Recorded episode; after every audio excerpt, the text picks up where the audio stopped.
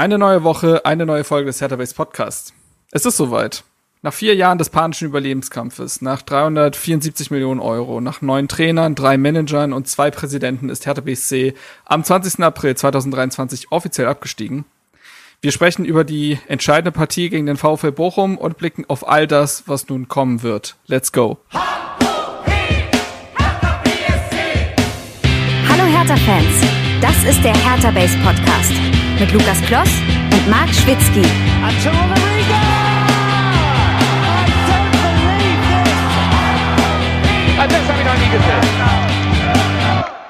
Und damit herzlich willkommen zum Hertha Base Podcast. Mein Name ist Marc. Und das Soundboard macht, was es will. Leute, es ist was, es ist wie es ist. Ähm, wir sind jetzt in der zweiten Liga gekommen, auch wir müssen Kosten sparen. Da spinnt auch mal die Technik. Nee, aber ähm, ja, herzlich willkommen zum Hertha Base Podcast, zur Folge 233, zur offiziellen Abstiegsfolge, was ja auch, was ich gerade festgestellt habe, auch die, ja, das bedeutet, dass Hertha Base ab zu, äh, zukünftig das erste Mal Zweitliga-Zugehörigkeit, ähm, ja, zu, zur Ehre wird. Ich weiß nicht, wie ich das formulieren soll. Ähm, ja, wir wären auch zweitklassig. Das äh, gab es in der Hertha Base Geschichte auch nicht. 2015 ist dieser Podcast an Start gegangen. Damals ein gewisser Paul Dardai Trainer und in der ersten Folge sprachen wir darüber, wie er es geschafft hatte, in knapp 80 Tagen Hertha vor dem Abstieg zu retten, nachdem er von Jos Luca übernommen hatte. Heute müssen wir darüber sprechen, wie es Paul Dardai leider nicht gelungen ist und er vielleicht, und das nicht gerade auch an ihm lag, sondern an den größeren Umständen, dass das kaum zu schaffen war, wie die Mission Impossible, eine Mission Impossible dann auch geblieben ist. Ähm, ich bin aber nicht alleine dabei. Ich bespreche das heute mit wunderbaren Gästen. Zum einen Chris, grüß dich, hi. Hi, Dankeschön für die Einleitung. Und ja, wir anderen, sind jetzt, ah, äh, sorry, wir sind jetzt keine Erfolgsfans mehr, ne? Das, äh, das war's. Jetzt sind wir auch Zweitliga-Podcast. Waren wir das jemals? Alles easy. Ach, Waren wir das Jahrelang. Und zum anderen Misha, grüß dich, hi. Ja, hi. Schön, dass ich auch wieder dabei sein kann. Ja, sehr gerne. Es freut mich, mit euch diese, ja, dann doch irgendwie besondere Folge aufzunehmen, denn wie gesagt, wir sprechen heute über das, was lange in der Luft stand, was lange schwelte, was lange die Angst oder das äh, Denken der Hertha-Fans bestimmt hat und nun offiziell ist. Am 20. April 2023 geht's offiziell runter. Wir sprechen zum einen natürlich über das Spiel gegen den VfL Bochum. Wir wollen aber auch heute, das soll der Mehrwert, Achtung, Mehrwert, äh, Klinsmann Deutsch, ähm, soll dieser, dieser, also der Mehrwert dieser Folge soll sein, dass wir natürlich auch vorausblicken, denn wir alle haben es durchgekaut. 17.000 Mal, was in der Vergangenheit passiert ist, in den letzten Wochen, Monaten und Jahren, was schiefgelaufen ist. Und das wird sicherlich, wenn wir den Saisonrückblick machen, auch nochmal alles passieren, aber auch mit Abstand, mit dem Gebührenden ich glaube, wir alle können könnten und können es vertragen, wenn wir jetzt mal über die Dinge sprechen, die jetzt anstehen. Denn ich glaube, das beschäftigt die Leute jetzt am meisten. Wer die letzten Monate und Jahre aufgearbeitet sehen will, dem kann ich eine äh, Dokumentation empfehlen tatsächlich aus dem Hause RBB äh, vom Kollegen Dexi, den äh, den ich auch äh, sehr schätze. Der hat vor knapp zwei bis drei Wochen, kann ich ja mal interne ausplaudern, äh, die äh, ja die Mission aufgetragen bekommen, mal eben die vier Jahre bei Hertha zusammenzufassen. Das ist eine Mammutaufgabe. Ich finde, da ist aber ein sehr guter Film bei rausgekommen mit unter anderem auch Faninterviews. Ähm, Nathalie Keil unter anderem ist dabei, aber auch Kai Bernstein und Michael Preetz äh, sind zum Interview gebeten worden und da wurde nochmal alles zusammengefasst, was in den letzten Jahren passiert ist, in knapp 45, 50 Minuten. Ähm, ja, schaut euch das doch gerne in der ARD-Mediathek an. So. Habt ihr schon etwas dazu? Oder Misha, du sahst so mitteilungsbedürftig aus. Ja, ja ich habe sie geguckt, äh, bevor wir den ähm, Podcast mhm. ähm, aufgenommen haben, quasi. Ähm, und ähm, fand es echt heftig, was in vier Jahren so alles passiert ist. Und auch so Preetz hat man ja seitdem eigentlich nicht reden hören, ne? Oder sehr, sehr wenig. Und ähm, deswegen fand ich es auch besonders interessant, mal seine Perspektive zu sehen. Ähm, und auf der anderen Seite fand ich es einfach nur traurig. also unfassbar, was also eine, eine Reihenfolge von Fehlern, von denen so viele vermeidbar waren. Ähm, ja. Apropos vermeidbare Fehler, Misha, wenn ich dich bitten dürfte, etwas näher an dein Mikro zu treten, damit die Leute dich auch gut hören können, dann äh, ja, ne, dann Das ist jetzt besser oder? perfekt, siehst du, perfekt. Nah am Mann sein, Misha, das ist immer wichtig, immer wichtig. Immer, immer. Ähm, so, genau. Also das ist damit quasi abgehakt. Wir wollen heute natürlich auf das Spiel gucken, die gewohnte Spielanalyse, ja, mittlerweile gewohnt durch äh, mit den Aspekten und zum anderen den Ausblick wagen für die nächsten, ja, knapp acht Wochen ähm, wagen. Erstmal reden wir über die Hausmitteilung. Da gibt es eigentlich nur ein Thema, zu, und zwar das Thema Saisonwette. Das haben wir auf dem Schirm, ne? Also für die Leute, die das vielleicht selber ein bisschen aus den Augen verloren haben. Wir hatten ja zum Anfang der Saison da, die Saisonwette ins Leben gerufen, wo Leute äh, zu allem quasi, was in einer Hertha-Saison so passieren kann, Wetten abgeben konnten. Also konnten da kreativ werden, ob das jetzt ein Dodi Luke Bakio-Tor war oder dass Sandro Schwarz äh, die Saison überlebt als Trainer oder was dann auch immer. Ähm, und konnten dafür auch selbst ihre Einsätze wählen. Damals kam sehr, sehr viel zusammen. Es kam während der Saison immer wieder Sachen zusammen. Es kam Spieltagssetten. Also das wurde echt mit Leben gefüllt, was uns sehr glücklich macht. Und ähm, all diese Einsätze werden natürlich dann gesammelt und kommen einem gemeinnützigen Zweck zugute. Schatzmeister Flixius aus unserer Community äh, wird den Stand der Saisonwette vor dem kommenden Samstag aktualisieren, also vor dem Wolfsburg-Spiel. Und dann werden wir nach dem Wolfsburg-Spiel und dementsprechend nach der Gesamtsaison mal sehen, wo wir dann stehen, weil es gibt auch ein paar Wetten, die sich dann auf die gesamte Saison beziehen. Und ähm, ja, wir suchen gerade schon nach Möglichkeiten, äh, in Person von Lukas, äh, nach Möglichkeiten, wie wir das Geld wo zusammensammeln und an welchen gemeinnützigen Zweck es dann gehen wird. Aber auch da volle Transparenz, volle äh, Kommunikation, da nehmen wir euch dann natürlich noch in den nächsten Tagen und Wochen mit. So, und ansonsten würde ich sagen, wir haben heute sicherlich viel zu besprechen. Deswegen würde ich sagen, gehen wir einen richtigen News-Teil haben wir ja dieses Mal nicht. Das verarbeiten wir alles quasi im Ausblick für die nächsten Wochen. Und deswegen gehen wir jetzt direkt in die Spielanalyse.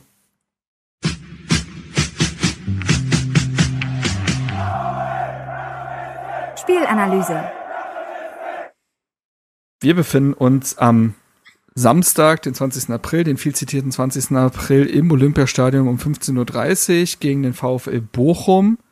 Und ja, ich würde vielleicht, bevor wir zum Sportlichen kommen, einmal Misha fragen. Ich konnte ja nicht da sein. Ich war, ich wäre sehr gerne da gewesen. Ich konnte nicht da sein aufgrund eines, ähm, ja, ich nenne es jetzt mal Famili Familienwochenendes in Leipzig. Und Chris, du wirst wahrscheinlich auch im Exil das Spiel verfolgt haben. Deshalb wir einmal unseren Au Außenkorrespondenten Misha fragen, wie war denn vor Anpfiff die Stimmung? Es waren ja auch wieder knapp 70.000 da. Und Ja. was damit, glaube ich, auch ein neuer Vereinsrekord ist, wenn ich richtig informiert bin. Was Wahnsinn ist in solch einer Saison.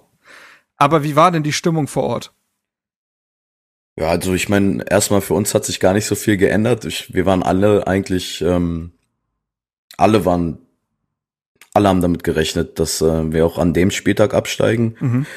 Ähm, und wir treffen uns ja immer am Zoo und ähm, trinken ein Bierchen und, und gehen dann hin. Und deswegen hat sich, ja, die, das Ritual war gleich und die Stimmung war gut. Alle waren, wie gesagt, einfach nur schon gefasst auf das, was passieren wird. Ähm, ähm, und dann im Stadion auch eigentlich alles wie immer ausgelassen. Ne? Man hat irgendwie probiert, äh, sich auf das zu konzentrieren, was auf dem Spielfeld passiert. Ähm, und natürlich hat die Mannschaft gut gespielt, was ähm, auch eine Kurve ähm, in so einer Situation pusht. Und mit dem mit dem 1-0 dann in der zweiten Halbzeit, ohne jetzt ähm, zu viel vorwegzunehmen, war dann natürlich auch wieder die Hoffnung da. Ich hatte sie eigentlich schon im Vorfeld des Spiels, hatte ich auch getweetet, bitte verliert heute einfach und damit ist irgendwie der Drops gelutscht. Ich habe keinen Bock mehr auf dieses Hin und Her.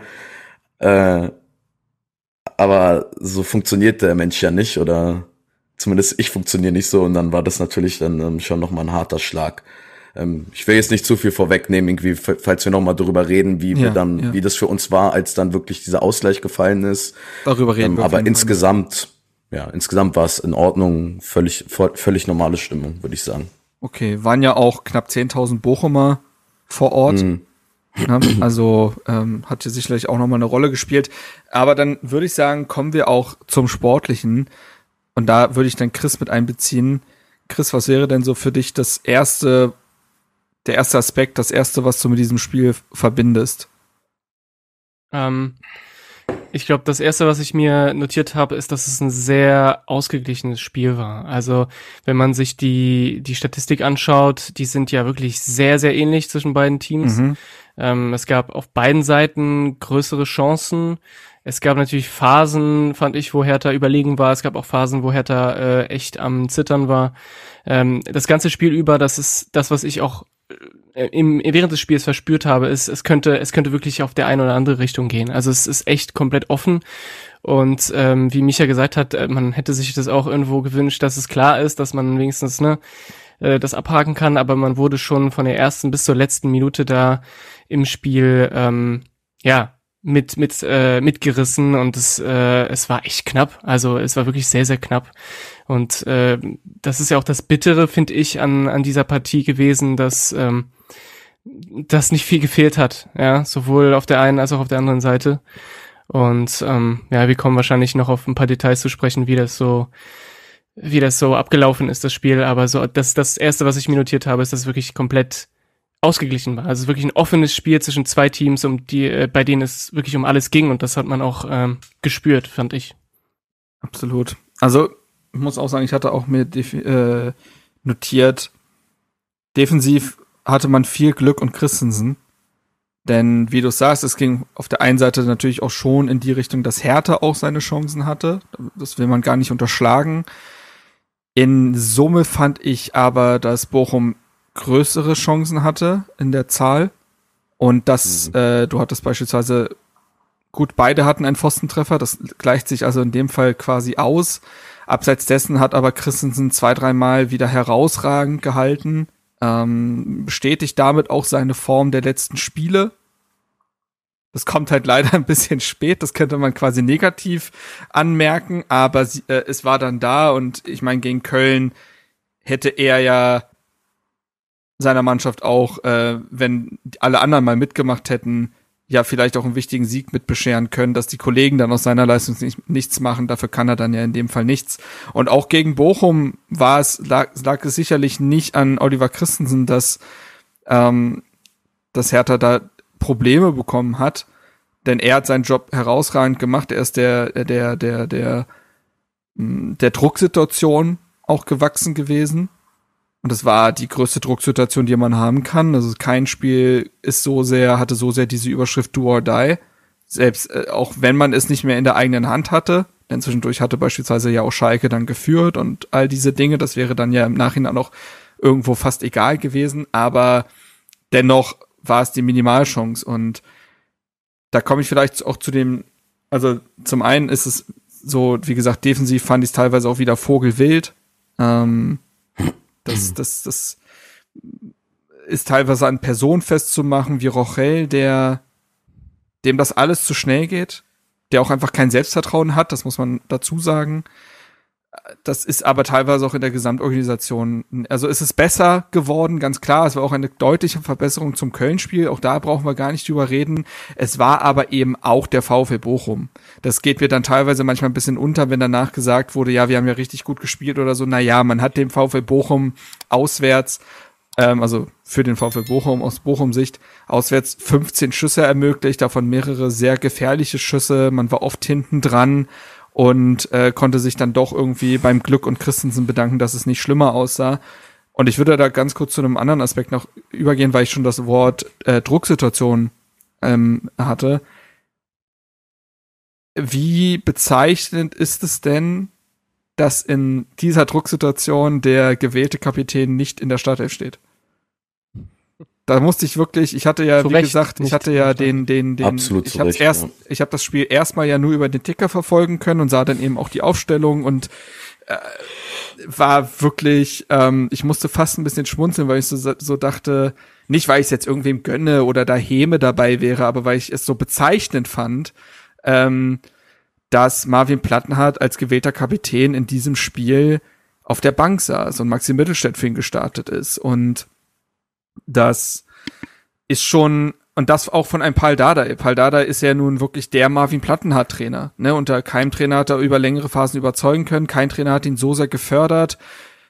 Und es ist dann dieser Trainer, der dann entscheidet, nach einer Generalkritik, die er ja vorher auch geäußert hatte. Ne? Paul Dada sagte, glaube ich, vor dem Spiel auf der Pressekonferenz, er hat noch nie erlebt, dass in so einer Saisonphase und mit fortlaufender Zusammenarbeit er den Spielern, also dass die Lust teilweise fast abnimmt und er den Spielern erklären muss, lauf doch noch mal einen Meter.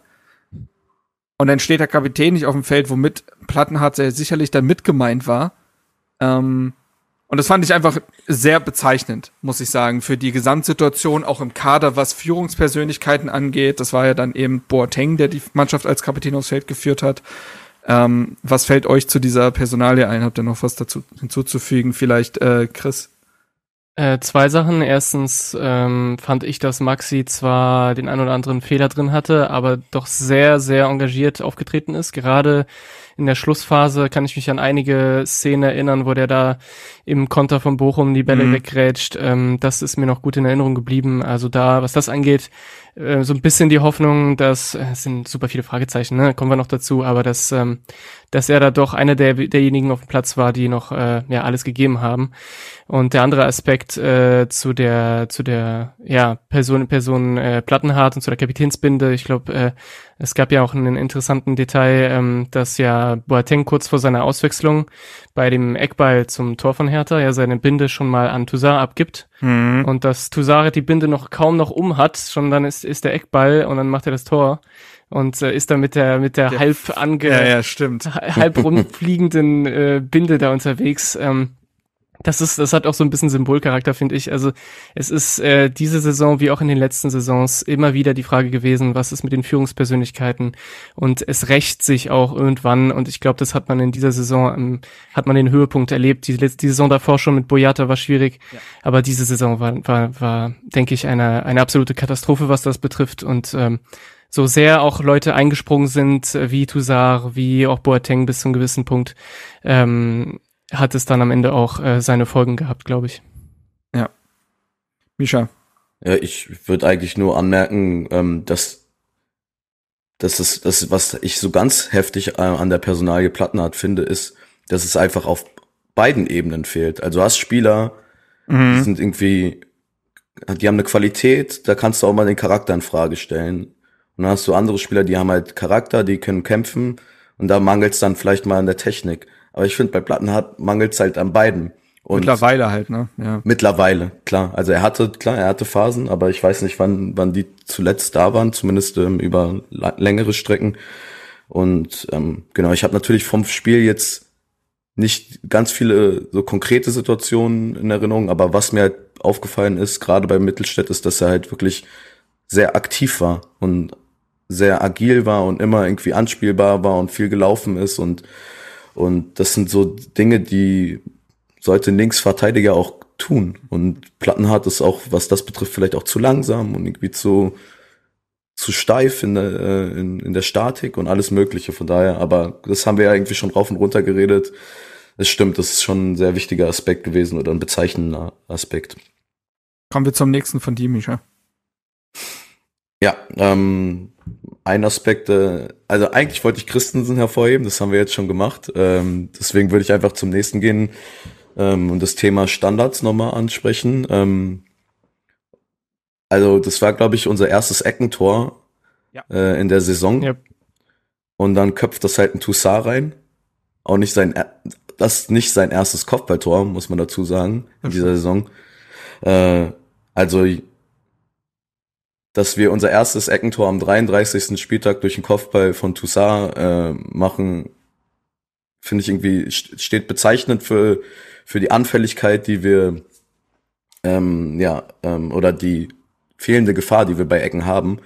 Und auf der anderen Seite kassieren wir halt auch das Tor über eine Ecke, was nochmal zeigt, wie anfällig wir bei Ecken sind oder bei Standards. Äh, und das ist ein Kevin Schlotterbeck macht, der sein erstes Profi-Bundesligator im Hinspiel gegen uns geschossen hat. Und ich mir, als der eingewechselt wurde, dachte ich mir nur so, nein.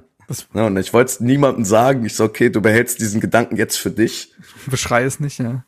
Ja, und dann ist es am Ende doch passiert. Also, ne, wir sind auf der einen Seite super ungefährlich, machen dann aber doch unser erstes Eckentor und ähm, unser Abstieg wird dann über den Standard besiegelt. Und ich glaube, das ist so einer der einer der Dinge, ein, die so symptomatisch für die Saison stehen. Generell fand ich dieses Spiel sehr symptomatisch für den wär, kompletten ja. Saisonverlauf. Aber ja. Das wäre mein Aspekt gewesen, quasi ein Spiegelbild der Saison. Denn eigentlich war es, das haben wir auch schon öfter jetzt gehabt, diesen, diese Beobachtung, aber eigentlich war es gar kein besonderes Spiel. Vom gesamten Spielverlauf her, von dem, was passiert ist, war es kein besonderes Hertha-Spiel. Du hast deine typischen ähm, Phasen, in denen du irritierend ungeordnet bist. Du hast deine Phasen, in denen sich so eine Passivität einschleicht. Du hast deine Phasen, in denen offensiv immer mal wieder auch die individuelle Klasse aufblitzt. Auch da, ne, ein Luke Bacchio, ein Jovetic, ein Richter, ein Serda, die haben ja Fußball gespielt. So, das war ja teilweise ganz ansehnlich gefällig, das hatte manchmal auch Dynamik, das hatte ähm, Steil-Klatsch-Kombinationen, wo du dachtest, na, diese berühmten, naja, es geht doch Momente bei Hertha. Hm. Die nicht oft im Tor geendet sind in diesem Spiel, aber die auf jeden Fall Ansätze waren. Du hast aber auch wieder Phasen, du hast, ja, beziehungsweise du hast eben nicht viele Phasen der Kontrolle. Dass Hertha auch irgendwie immer so vom Spielverlauf mitgerissen wird, habe ich das Gefühl, und wenig selber den Spielverlauf diktiert. Und du hast eben, was Micha jetzt schon eben genannt hat, die Standards. Und es konnte ja nicht bezeichnender laufen. Es konnte, es musste ja, es musste ja die 94. Minute sein. Und es musste ein Standardtor sein, was diese gesamte Saison ja schon so war. Äh, man erinnere sich an Spiele gegen, also ob sie späten Gegentore waren, da erinnere man sich an Spiele gegen Leverkusen, gegen Freiburg, gegen Stuttgart, Mainz. gegen Mainz, ne, diese, und auch da oftmals dann die Standard-Gegentore. Gegen Stuttgart war es Mafropanos mhm. da, damals, mhm.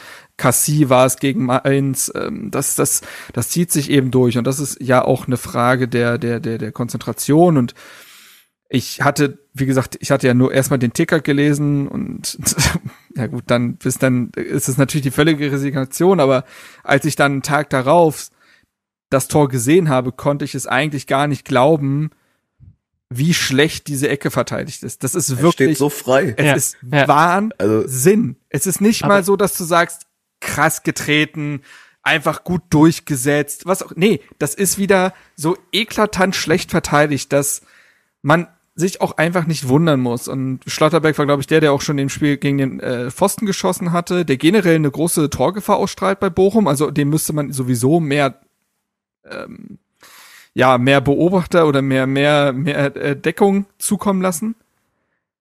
Und dass das dann so frei passiert in der wahrscheinlich eigentlich letzten Szene dieses Spiels, das ist dann bezeichnend und zeigt, dass es eben nicht ausgereicht hat auf keiner Ebene.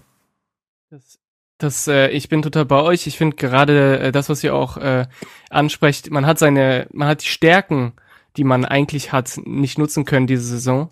Und gerade auch diese, diese Kopfballschwäche von uns, diese, diese Schwäche im Luftzweikampf, das hat sich in Bochum super stark gezeigt. Also allein die Statistik, wir haben, glaube ich, nur 38 Prozent der Luftzweikämpfe gewonnen. Das ist schon äh, gruselig. 9% also, der Flanken kamen an bei Hertha. Bei Bochum waren es ja, über 50 Prozent. Und das, das mit einem Buchheil aber genau, aber genau das ist das, ne? Du hast halt, du hast halt einen großen Typen da hinten mit Rochel. Und du hast auch einen Kämpf, der eigentlich nicht der schlechteste im Kopfball ist. Und trotzdem kriegst du es nicht hin, diese Stärke zu nutzen. Ganz im Gegenteil, es ist ja, wie, wie du gesagt hast, Micha, es ist ja eigentlich eine unserer größten Schwächen gewesen. Und gerade beim Gegentor sieht man ja, dass äh, Schlotterbeck, dass Niederlechner ihn eigentlich decken muss. Und dass Niederlechner komplett vogelwild im Zweikampf rumläuft äh, äh, im äh, Strafraum rumläuft und überhaupt nicht beim, beim, beim Schlotterbeck ist. Wo ich mich aber auch gefragt habe, warum ist überhaupt Niederlechner für Schlotterbeck verantwortlich? Weil das, dafür müsste doch ein anderer Spieler da sein. Und wo steht, wo steht Ruchel und der hat einen anderen Mann und das ist komplett, komplett Schwachsinn eigentlich, die Aufteilung. Wo ich mir auch gedacht habe, das ist, das ist eigentlich dämlich, weil du, du kannst es von den, von den, von der, vom Kader her hast du Schwächen, auch in diesem Bereich, das weiß man. Aber trotzdem kannst du deine, deine, deine Schwächen ein bisschen besser verarbeiten als das, was wir machen. Weil ich habe immer den Eindruck, wir, wir, wir, jedes Mal, wenn ein Eckball oder Freischuss vom Gegner ist, ist, wir machen irgendwie so, so ein Kreuz oder irgendeine andere religiöse Geste und äh, hofft, dass, äh, dass nichts passiert, anstatt dass man sich überlegt, okay, äh, wir organisieren um, wir sorgen dafür, dass der stärkste Mann den stärksten Mann deckt oder ich habe keine Ahnung. Aber es, es hat mich immer wieder geärgert diese Saison, dass wir es nicht in den Griff bekommen haben, auch nicht ansatzweise. Und das hat man in diesem, in diesem Spiel wieder ganz stark gespürt. Und ironischerweise treffen wir per Eckball, aber das ist, glaube ich, echt so eine Pointe, die kann man echt nicht erfinden. Ja, zum, also es geht halt um Verantwortung, ne? Dass da auch jemand ist, der sortiert, der den Kopf oben behält, der ganz klar ist in solchen Situationen. Jeder verlässt sich auf den anderen, jeder hofft, dass der andere Verantwortung übernimmt und wenn ich mir die Aufteilung gerade nochmal ansehe, beim Stotterbeck-Kopfball steht auch ein Lucia mehr oder weniger frei, der direkt hinter ihm war. Ein Hofmann wird, glaube ich, von Plattenhardt gedeckt. Also, es, wie du sagst, es ergibt in, es, e, egal welchen Blickwinkel du nimmst, es ergibt keinen Sinn und da redet man sich ja wirklich den Mund fusselig. Weil man, weil ich nicht weiß, wie oft wir über das schon gesprochen haben in diesem Podcast. Und man hat auch irgendwann keine Lust mehr. Also ich bin, ich, auch aus einer rein beruflichen Sicht, ich möchte auch mal neue Dinge analysieren. Das klingt ja, klingt vielleicht doof, aber es jedes Mal dasselbe zu besprechen, dass das allein dafür brauchen wir jetzt echt mal eine neue Mannschaft, neue Gesichter, neue Geschichten, um vielleicht noch mal neue Dinge erzählen zu können. Denn es ist jetzt offiziell auserzählt, logischerweise, aber es ist, wie gesagt, es ist, dieses Spiel war ein absolutes Symbol. Ein absolutes Symbol ähm, was vielleicht sich noch etwas abgehoben hat im Vergleich zu Partien vorher, war die Einstellung. Ich finde schon, dass die Einstellung gestimmt hat. Das war wieder mehr, mehr das Spiel gegen Stuttgart, hatte ich das Gefühl. Bloß auch gegen Stuttgart war es eben so, dass man, da haben wir auch schon drüber gesprochen damals, dass die Einstellung gestimmt hat und dass man zwar die Tore gemacht hat, es aber gut und gerne auch unentschieden hätte enden können, rein vom Spielverlauf her, und dass man da auch Glück hatte. Dieses Glück hatte man dieses Mal halt nicht. So, ist relativ einfach. Und ähm, ich glaube, es, es zeigt alle mentalen Defizite, die diese Mannschaft ihrer Zusammenstellung hat, dass du in so einem Spiel in der 94. nicht um, auf dem Punkt da bist. Ich glaube, ja. viel besser wird man wird man es dann nicht greifen können. Und ja, gleichzeitig hatte dann ja Schalke unentschieden gegen Frankfurt gespielt. Aber das war auch alles egal, denn Hertha musste ja dieses Spiel gewinnen. Alles mhm. andere, alle anderen Konstellationen äh, waren damit hinfällig. Ich weiß nicht, ob ihr zum Spiel selber noch Aspekte habt. Ansonsten kann Misha uns gerne auch mal in die Stimmung nach Abpfiff oder nach dem Gegentor vielleicht, denn das ist ja der eigentlich, das muss ja ein, ein, ein, ein, ein irritierender Moment der Stille gewesen sein. Ähm, kann ich vielleicht ganz kurz, bevor Micha du zum äh, Gegentor äh, was sagst, vielleicht nur ganz kurz zum Treffer. Ähm, weil ich schon nochmal herausheben möchte, weil wir werden, glaube ich, in dieser Folge nicht viel Positives über unsere Spieler sagen, dass äh, Toussaint wieder in einem entscheidenden und wichtigen Spiel ein Tor macht und diese Saison schon fünf Treffer erzielt hat. Und ich mir echt in diesem Moment gedacht habe, es gibt halt wirklich so ein paar Spieler, die begriffen haben, worum es geht und die das auch in der Saison über immer wieder gezeigt haben, auch mit Schwächephasen. Äh, also Christensen hat äh, viele schwache Spiele gemacht und Dodi hat viele schwache Spiele gemacht. Aber es gibt echt einzelne Spieler, die haben meiner Meinung nach in der Saison eigentlich was Besseres verdient gehabt als das, was was am Ende rauskommt. Und ähm, mhm. und äh, gerade Toussaint verkörpert das, glaube ich, stark, weil er hat in Köln schon getroffen, ein sehr wichtiges Tor. Er hat jetzt das das wichtige 1 zu 0 geschossen. Und ähm, ich will echt ich wollte nur kurz herausheben, dass das natürlich auch nicht selbstverständlich ist in der Situation. Und ja, ein Toussaint ja. Äh, hätte auch sagen können, scheiß auf Hertha, was soll, was soll der Kack, wo bin ich hier gelandet? Ich, ich, äh, ich verziehe mich jetzt äh, und äh, nimm meine Millionen, ja, aber der hat sich noch äh, wirklich reingehauen. Und, ähm, das stimmt. Ja, das kann man, das kann man auch noch würdigen. Ich muss sagen, das Tor selbst habe ich überraschend emotional erlebt. Äh, nicht weil es Toussaint ist, sondern einfach, weil da die Hoffnung, wie Misha gesagt hat, nochmal hochkam. Ne? Und, äh, und das ist schon umso umso schwieriger dann gewesen, du kommst jetzt dazu, Micha, ähm, als es dann doch ganz, ganz kurz vor Schluss äh, dann ja vorbei mit der Hoffnung war.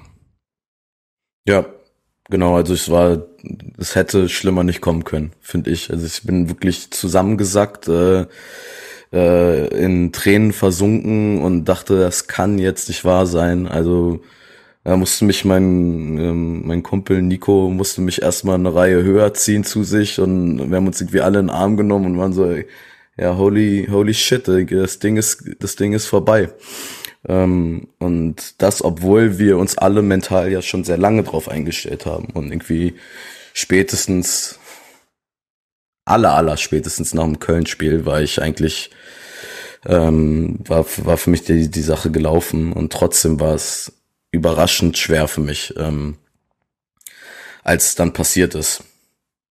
Und so war die Stimmung, glaube ich, auch in der Kurve. Also es war jetzt irgendwie, wir alle waren einfach ein Schockstarre, es sind viele Tränen geflossen ähm, und ähm, auch bestimmt Wut war auch dabei. Ähm, und ich, ich weiß nicht, ich will jetzt nicht zu sehr wieder ausschlagen. Ich habe es ja auch getweetet, aber ich gar nicht verstanden, wie man applaudieren konnte.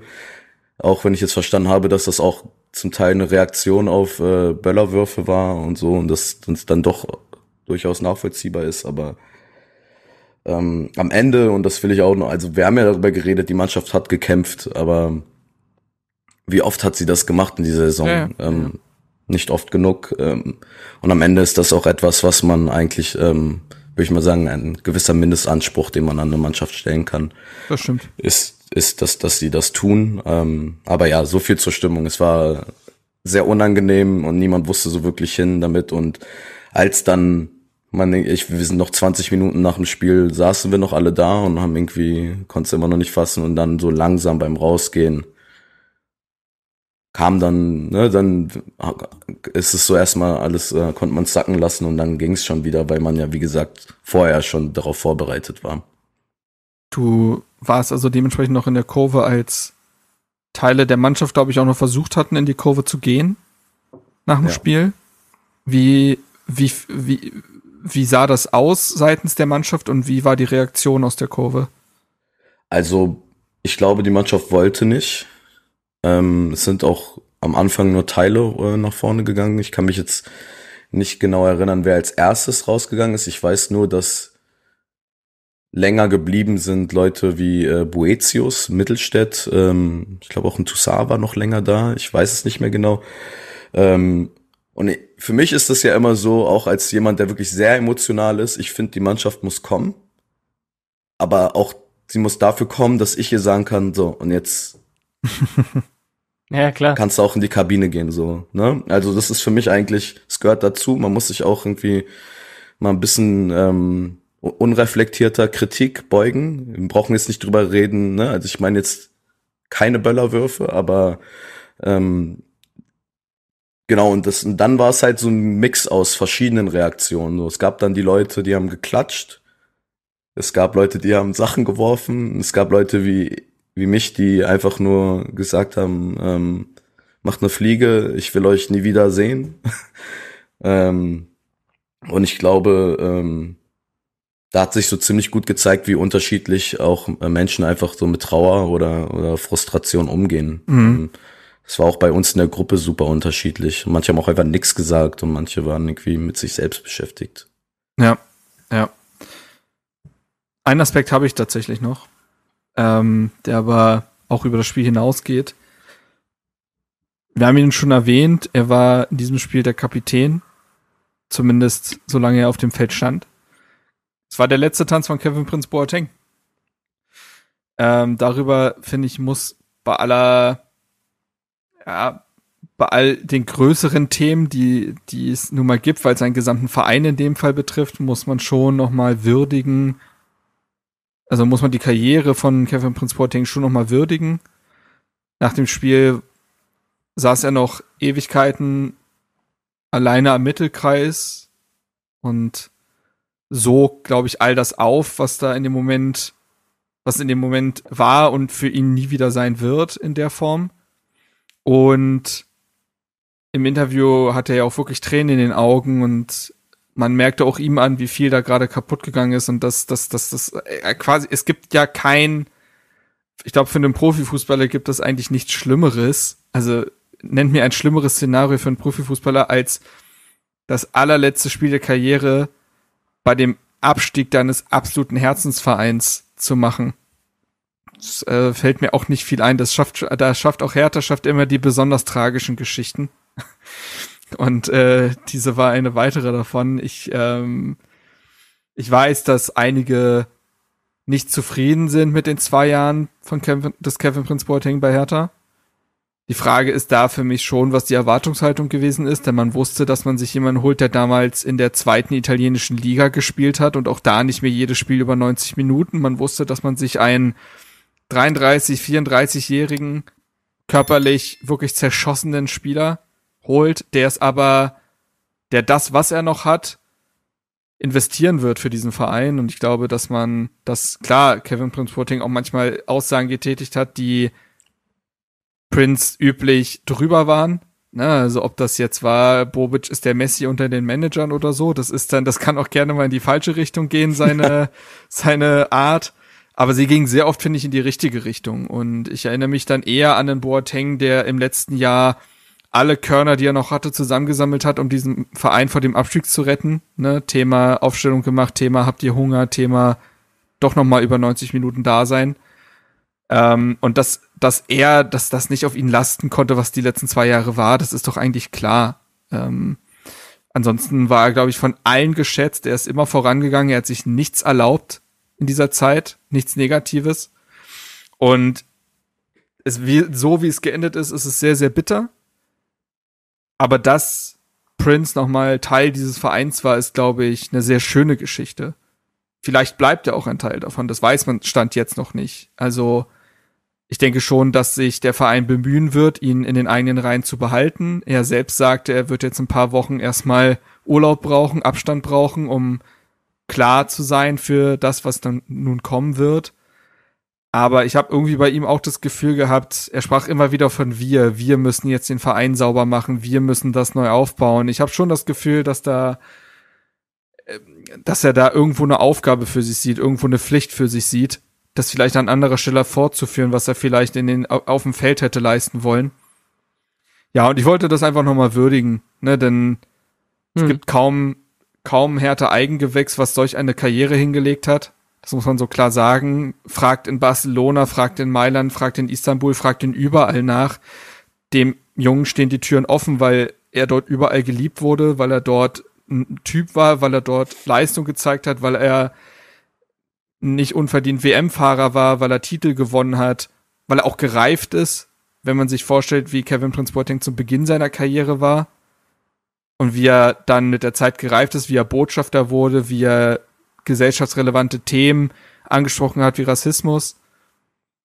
Ja, und ich glaube, es würde Hertha sehr gut tun, ihn in den eigenen Reihen zu halten, weil es jemand ist mit einem großen Rundumblick, weil es kaum jemanden gibt, der diese Stadt und diesen Verein so sehr repräsentiert, mit allen Ecken und Kanten. Aber wie gesagt, ich wollte einfach noch mal ähm, das würdigen. Das sollte im all dem nicht untergehen. Vielleicht reden wir in der nächsten Woche auch noch über andere Karriereenden. Vielleicht beendet ein Pekarik seine Karriere oder ähnliches. Das kann alles sein. Aber Stand jetzt ist nur der Abschied von Prince offiziell und äh, das sollte hier noch mal Raum finden. Ja. Kann ich mich nur anschließen. Ich hatte noch einen, einen kurzen Aspekt, weil es war ein sehr schöner äh, Appell, den du jetzt gemacht hast. Ich, äh, es ist jetzt schwer, da äh, darauf äh, was aufzubauen. Aber ich wollte einen anderen Aspekt noch ansprechen bei Boateng und zwar ähm, habe ich war ich lange diese Saison ein bisschen wütend auf ihn, weil ich ähm, weil man hat immer immer wieder festgestellt, dass er es versucht hat, die Mannschaft äh, anzufeuern und die Mannschaft zu packen. Und es gab ja mehrere Szenen auch, wo er in der Halbzeit die Mannschaft so zusammenholt und ja, ob er jetzt ja. auf dem Platz war oder nicht und da irgendwie die pusht und äh, auf der Seitenlinie so ein bisschen den, den Co-Trainer spielt. Und ich, ich nehme es ihm auch ab, dass es, dass es ernst ist und dass es nicht eine Show ist, sondern er will es wirklich bewirken und er will wirklich die Mannschaft, der Mannschaft damit helfen. Und ich war eine Zeit lang wütend, weil ich mir gedacht habe, es klappt doch nicht. Man sieht, es klappt nicht. Ja, warum schafft er das nicht? Und ich habe ich hab es quasi so ein bisschen ja, ein bisschen eine Enttäuschung, eine, wie du mhm. gesagt hast, eine falsche Erwartungshaltung gehabt, weil ich glaube nämlich, dass genauso wie jetzt auch unser, unsere Verantwortlichen jetzt das ausbaden müssen, was über Jahre hinweg äh, falsch gelaufen ist, zerstört worden ist, ist auch Boateng in eine Mannschaft gekommen, die schon sehr, sehr angeschlagen war, die gerade was die Persönlichkeiten an, äh, angeht, ähm, schwierig war, die äh, keinen großen Zusammenhang hatte und äh, Zusammenhalt hatte und so weiter. Und Boateng ist ja auch da reingekommen und, und hat jetzt auch nicht die, die jahrelange Erfahrung im Team selbst, um das jetzt irgendwie ne, umzusetzen. Und, äh, und deswegen war das auch eine genauso wie Pardada jetzt eine unglaublich schwierige Aufgabe hatte, hatte er auch als, als Führungsspieler eine unglaublich schwierige Aufgabe. Und ich habe jetzt in den letzten Tagen äh, länger drüber nachgedacht und, und festgestellt, meine Wut ist eigentlich an den falschen, an die, in die falsche Richtung gegangen, weil es geht ja nicht, es ist ja nicht er, der es nicht geschafft hat, sondern ich glaube, es war einfach nicht zu schaffen in dieser Mannschaft. Äh, und, äh, und deswegen äh, für mich mein Liebesbeweis an äh, Kevin Prince Boateng für sein letztes Spiel äh, bei Hertha ist, äh, ich will jegliche Wut und Enttäuschung rausnehmen von meiner Bewertung und einfach, ähm, wie du sagst, es ist ein tragischer Aspekt, dass er jetzt in dieser Saison seine letzte, seine letzte Saison macht. Aber ich werde ihn trotzdem als, äh, ja, als, als absoluten Hertaner äh, in Erinnerung behalten und, und das wird bleiben und nicht äh, die traurigen Bilder, sondern dass er eben, wie du sagst, auch in Zukunft etwas für Hertha darstellen kann und wahrscheinlich auch wird. Misha, was sind deine Gedanken zum, zum Prince? Ja, ich, ähm, ich mir ging's lange ähnlich wie Chris. Ähm, und ich glaube, es ist ein bisschen falsch, wenn ich jetzt, ähm, wenn ich das jetzt so fortsetze, weil ich hatte eigentlich diese Gedanken immer noch und, und auch wenn er geht und ich irgendwie ihn äh, ähm, den Respekt zollen möchte, ähm, hatte ich halt oft das Gefühl, dass das, dass das irgendwie nicht äh, so funktioniert, wie er es auch manchmal vorlebt.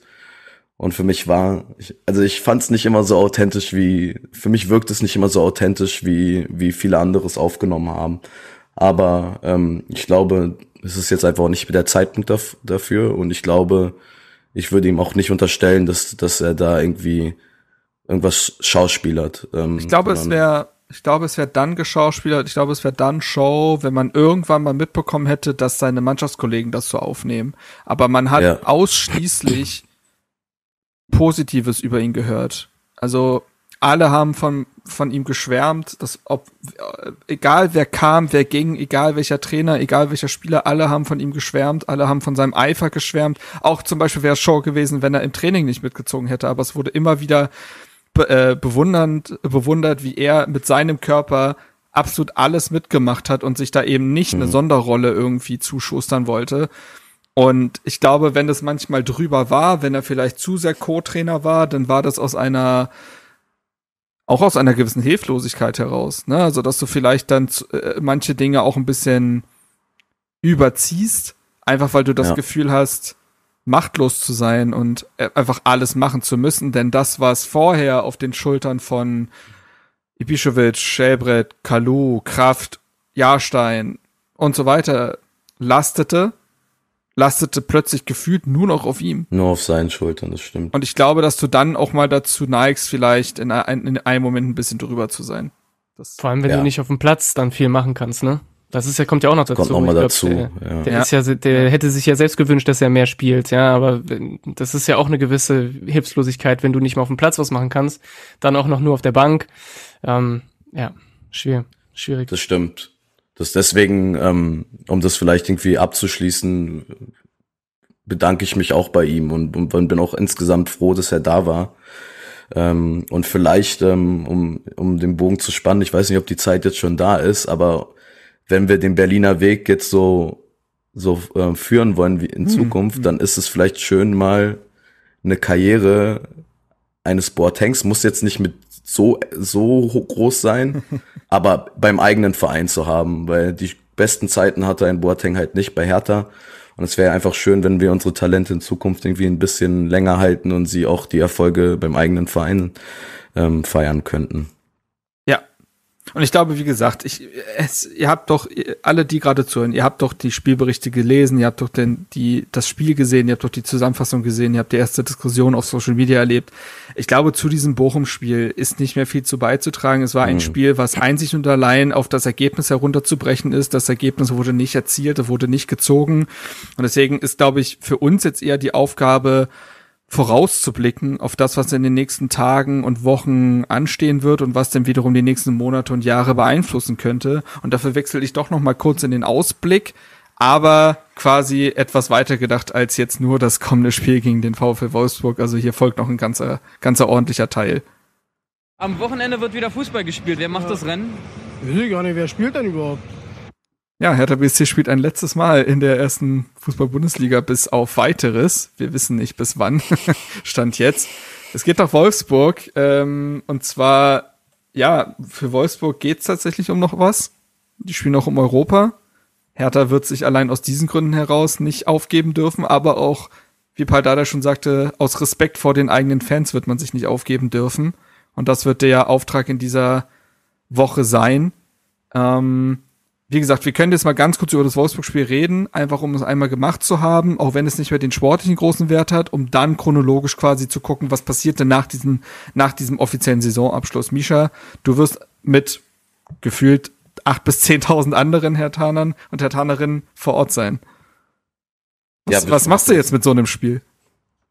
Wir, wir, wir starten jetzt eine Hertha-Invasion in Wolfsburg, wie es Hashtag die Bremer bei uns gemacht haben. Wichtig.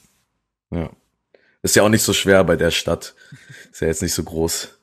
Ähm, aber ja, nö, wir werden da einfach uns einen, einen schönen Samstag machen. Ähm, es wird bestimmt gutes Wetter, oder ich hoffe es zumindest. Ähm, und ich fand irgendwie so Auswärtsfahrten nach Wolfsburg hatten sowieso immer so eine Tradition. Ähm, ICE-Duell. ICE-Duell, ICE-Derby, obwohl wir hin immer mit der Regio fahren und zurück dann mit dem ICE, wenn es dann irgendwie bisschen bequemer werden muss. Aber ja, genau, einfach irgendwie einen schönen, schönen Tag haben. Es werden ja auch ein paar tausend da sein, von daher äh, äh, werden wir das Stadion schon irgendwie einnehmen, weil ähm, man von der stimmungstechnisch von Wolfsburg ist auch nicht viel erwartet. Ähm, und mich würde es tatsächlich freuen, wenn ein paar jüngere Spieler, ein paar Nachwuchsspieler irgendwie eine Chance bekommen. Aber ähm, dadurch, dass äh, die, ich weiß nicht, sind sie punktgleich? Nee, ich glaube, Leverkusen hätte einen Leverkusen. Punkt mehr, genau. Von daher geht's ja für die noch um alles. Äh, ähm, und äh, da wäre es vielleicht auch unfair, wenn wir jetzt irgendwie einen, einen Altersdurchschnitt von 18 hätten und wirklich nur Jugendspieler da reinwerfen würden.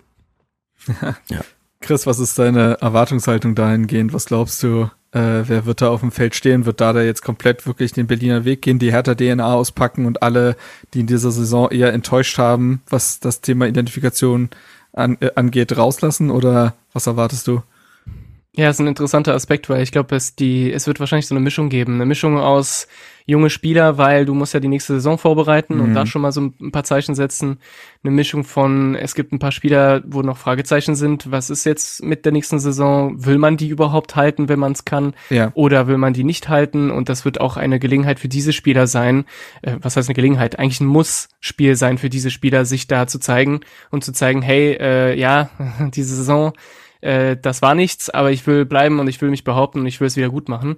Das heißt, es gibt schon einige Spieler, ähm, die ihre Chance noch, ihre letzte Chance noch bekommen werden, sich zu, zu zeigen. Und ähm, das finde ich auch ganz spannend zu sehen, wie die jetzt, äh, wie die jetzt reagieren werden mit dieser neuen Situation ohne Druck, ja. Und, äh, und trotzdem mit, mit viel Erwartung. Ich glaube, Peter Pekarik könnte vielleicht, wenn er fit ist, äh, einen interessanten letzten Spiel machen gegen seinen Ex-Club. Das hätte so eine gewisse, so einen gewissen Charme. Und ähm, ich bin nicht dabei in Wolfsburg, aber ich glaube, wir haben alle keinen Bock auf diese blöde Lichtershow, die die da machen. Und das werde ich definitiv nicht vermissen in der Zweitligasaison. Äh, deswegen hoffe ich einfach darauf, dass dies einfach ausbleibt, im besten Fall. Ähm, es geht uns nicht ums Ergebnis, aber es geht ja auch viel um Stolz, das hast du angesprochen, um die Fans, äh, um uns, ne, und diese Wut und diese Enttäuschung, die wir gespürt haben. Wir müssen ja auch irgendwie zu Hertha stehen, jeden Tag und in unserem Umfeld. Und ich bin hier in Köln und muss da mit diesen blöden Kölnern irgendwie umgehen und mir das anhören lassen jeden Tag. Äh, und das ist nicht einfach. Und ich finde, äh, als Respekt uns gegenüber kann das Team einfach nochmal alles rauslassen. Und wenn es dann nicht reicht, weil Wolfsburg besser ist und Wolfsburg auch mehr zu gewinnen hat, fair. Aber ich will einmal ein letztes Mal noch ein bisschen stolz auf meine Mannschaft in der ersten Liga sein. Ja, das, das kann ich sehr gut verstehen. Und ansonsten, ja, ist dann am kommenden Samstag um knapp 17.30 Uhr die Bundesliga-Zeit für Hertha BSC erstmal vorbei. Und damit blicken wir auf das, was jetzt kommen wird. Denn in knapp acht Wochen, in knapp 60 bis 70 Tagen, beginnt dann die Saison in der zweiten Liga. Saisonstart ist der 28. Juli, also das Wochenende vom 28. bis 30. Juli. Ich weiß, es hört sich immer noch ein bisschen komisch an. Geht's dann wieder los? Freut ihr euch schon auf die Samstag 13 Uhr Spiele? Das wird auch wieder schön. Die Anschlusszeit, da muss ich mich auch, werde ich mich auch komplett umgewöhnen müssen wieder. Das Ja, ist das Samstag ist ja noch okay. ich, Ja. Samstag ist ja noch okay. Ja, die anderen Tage werden, glaube ich, auch nervig sein. Ja, das ist Also äh, ja schwierig. Das ist noch überhaupt nicht im System. wir, wir müssen nur, wir müssen. Sorry, ja. Ich, ich wollte nur sagen, wir treffen uns ja jetzt für die Spiele um 11.30 Uhr, wenn es 15.30 Uhr beginnt. Wir haben es mal gerechnet, 9.30 Uhr Treffpunkt, also Ja, das hat. ich ja, struggle hat, je, manchmal jetzt schon, ne? Ich weiß nicht, wie ich das sch- schaffen werde oder ob. Das, es könnte eine schwierige Saison für unsere Lebern äh, werden, weil äh, Das äh, war zu der letzten Zweitligasaison, war ich noch deutlich jünger als jetzt. Und wenn ich mir vorstelle, dass ich jetzt noch früher anfangen muss, äh, Bier zu trinken, wird's, äh, wird's interessant. Ich glaube, wir müssen äh, auf uns Acht geben. Ja. Absolut, ja. Der letzte Bundesliga-Abstieg, das war das Jahr 2012. Dieses Mal trifft man dann auf ähm, Teams wie unter anderem Elversberg. Das ist das neue Sandhausen, würde ich sagen. Denn Sandhausen, das kann, der Witz funktioniert für Hertha dieses Mal sogar nicht, weil Sandhausen mhm. sich verabschiedet aus der zweiten Bundesliga. Regensburg eigentlich auch, ja, Regensburg ist auch abgestiegen, das nimmt man also auch nicht mit. Ich, ich formuliere es mal positiv. Völlig unattraktiv ist die zweite Liga ja nicht. Mit Teams wie eventuell dem HSV, mit einem Co-Absteiger aus Bochum oder Gelsenkirchen, würde ich jetzt mal schätzen. Ähm, mit dem FC St. Pauli, mit Düsseldorf, dem KSC, das Freundschaftsduell, äh, Lautern, Hannover, Kiel finde ich jetzt eigentlich ehrlich gesagt. Ich, ich habe ja irgendwie, ich habe ja irgendwo, ich mag ja Kiel. Ich weiß nicht, Holstein Kiel ist irgendwie ein lustiger Verein. Ich finde den ganz lustig, ganz putzig irgendwie. Ähm, du hast, du hast Rostock, das ist eine schwierige Nummer. Hast aber auch Braunschweig, Nürnberg, Bielefeld. Also rein von den Namen her finde ich das gar nicht verkehrt. Hochkommen könnten ähm, Dresden, also wie gesagt, Elversberg steigt auf, Dresden könnte aufsteigen, aber auch ähm, Wiesbaden. Wen, Wiesbaden, Osnabrück um oder Saarbrücken. Elversberg liegt doch auch im Saarland, oder? Bin ich ganz ja, so. Ja, das ja, könnte ja. also echt zweimal ins Saarland gehen. Es ist äh, ganz äh. neue Grounds, Leute, für euch. Das kann doch auch, ist doch auch eine Motivation. Aber ja, das ist erstmal zum Tableau. Chris, was, was fällt dir, was du wolltest so. etwas sagen?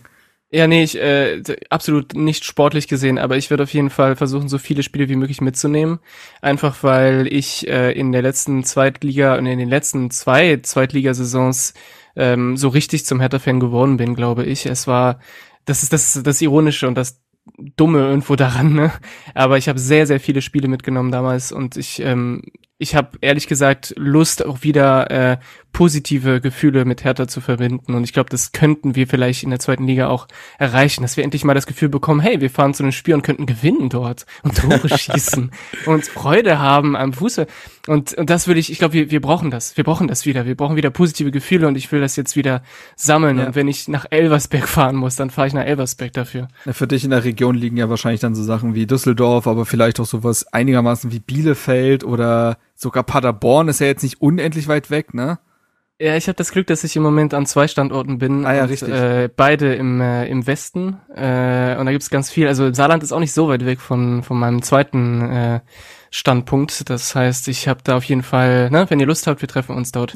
ich bin auch mal gespannt, was ich so mitnehme. Machen wir. Hannover war eigentlich auch schon mal. Ich war, war mal bei, das letzte Mal, als ich in Hannover war, hat ein gewisser Salomon Kalou mit dem Turban einen Dreierpack gemacht. Oh, da war ich auch. Na, siehste. Ist doch schön. Damals haben wir sogar eine Podcast-Folge äh, unterwegs aufgenommen mit Lukas und Chris und Alex, glaube ich. Ähm, Ach, krass. Okay. Ja, ähm, also dem anderen Chris, dem anderen Chris. Tut mir leid. Das ist, sorgt immer wieder für Verwirrung.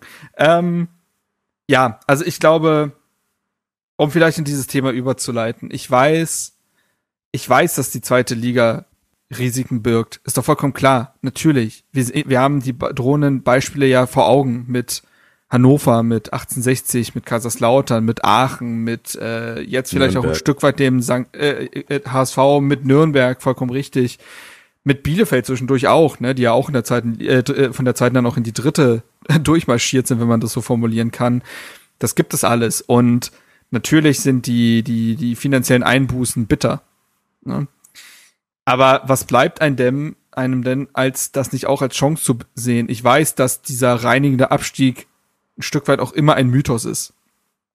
So, das ist, das darf man, da darf, das darf man sich nicht zu schön reden, zumal die beiden Zweitliga-Jahre von Hertha natürlich sehr romantisiert sind, weil es direkt wieder hochging. Dann sieht man das Ganze, das Ganze als gefälligen Ausflug, wo man mal ein paar neue Stadien sieht, ein paar neue Mannschaften kennenlernt, viel gewinnt und ein paar neue Legenden wie Ronny geboren werden. Das, das ist im Nachhinein natürlich romantisch verklärt und ist nicht der Regelfall. Ähm, auch Bremen und Schalke sind letztes Jahr zwar direkt wieder hochgekommen, das war zwischendurch aber ganz schön scheiße.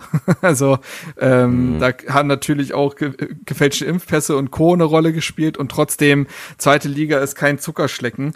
Ähm, aber was bleibt denn dem, als das nicht als Chance zu besehen? Und die Chance liegt eben darin, sich von ganz vielen Problemen freizuwaschen. Ich glaube, dass dieser panische Überlebenskampf in der ersten Liga zu nichts mehr geführt hätte. Ich glaube, dass da nichts mehr wachsen konnte. Ich glaube, dass da nichts mehr heilen konnte. Ich glaube, dass man nur noch panisch um sich gegriffen hat. Hier mal ein Pflaster, da mal ein Pflaster, hier mal notdürftig was gepflegt. Aber wie gesagt, es hat nichts mehr gedeiht irgendwie. Und ich glaube, dass dieser Verein und es unendlich braucht, wieder neue Gesichter zu sehen, neue Geschichten zu erleben, eine neue Dynamik zu spüren, ein, ein, ein neues Momentum zu kreieren. Und das fängt eben mit Dingen wie dem Kader natürlich an. Es ist, ich habe schon das Gefühl, dass die Zweitliga-Zeit auch immer eine ist, die auch wieder das Band zwischen Fans und Verein auch stärken kann. Wir sehen es ja jetzt gerade, dass äh, Steven berichtet, dass es eine äh, mittlere dreistellige Anzahl oder was heißt mittlere, auf jeden Fall eine dreistellige Anzahl an äh, Mitgliedsanträgen äh, gibt. Ich habe immer das Gefühl, das sieht man jetzt vielleicht, vielleicht auch am Zuschauerschnitt, den es in dieser Saison gegeben hat, immer dann, wenn, wenn dieser Verein diese Stadt braucht, dann fühlt sie sich auch irgendwie dazu berufen, wieder da zu sein. Und Zweitliga-Zeiten waren auch davon geprägt, dass man plötzlich 60.000 gegen Paderborn da hatte oder ähnliches. Dass die Leute wieder. Sogar. Ja, richtig. Ähm, ich glaube, das erste Spiel gegen, Sand, äh, gegen Sandhausen, sage ich schon, gegen Rot-Weiß Oberhausen waren, glaube ich, knapp 60.000. Da war ich damals mm, auch da. Ja. Wir erinnern uns an, an einen Rob Friend Juricin. und einen Marco Juricin. Aber das meine ich, das sind, da sind auch ulkige Geschichten dabei, ne? Und das ist nicht alles cool, aber dass ein Marco Juricin überhaupt zum Einsatz kam, dass ein Nico Schulz, dass ein John Anthony Brooks in den Profikader gerückt sind, das ist nur durch die zweite Liga möglich gewesen, dass sich wieder was Neues ent entwickeln konnte und vielleicht auch mal wieder ein neues Fundament gegossen werden kann.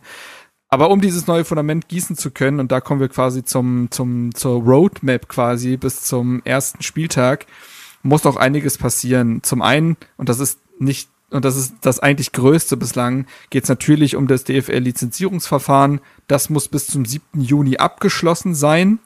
So, wir haben gerade noch kurz vor der Aufnahme erfahren, dass Hertha auch versucht, diese Nordic Bond Anleihe, die im November zu zahlen wäre, wo 40 Millionen auf einen Schlag gezahlt werden müssten, dass man da jetzt gerade versucht, diese Anleihe um zwei Jahre nach hinten zu schieben, beziehungsweise die Rückzahlung der Anleihe zwei Jahre nach hinten zu schieben, mit einem höheren Zinssatz dann von 6,5 auf 8,5 Prozent.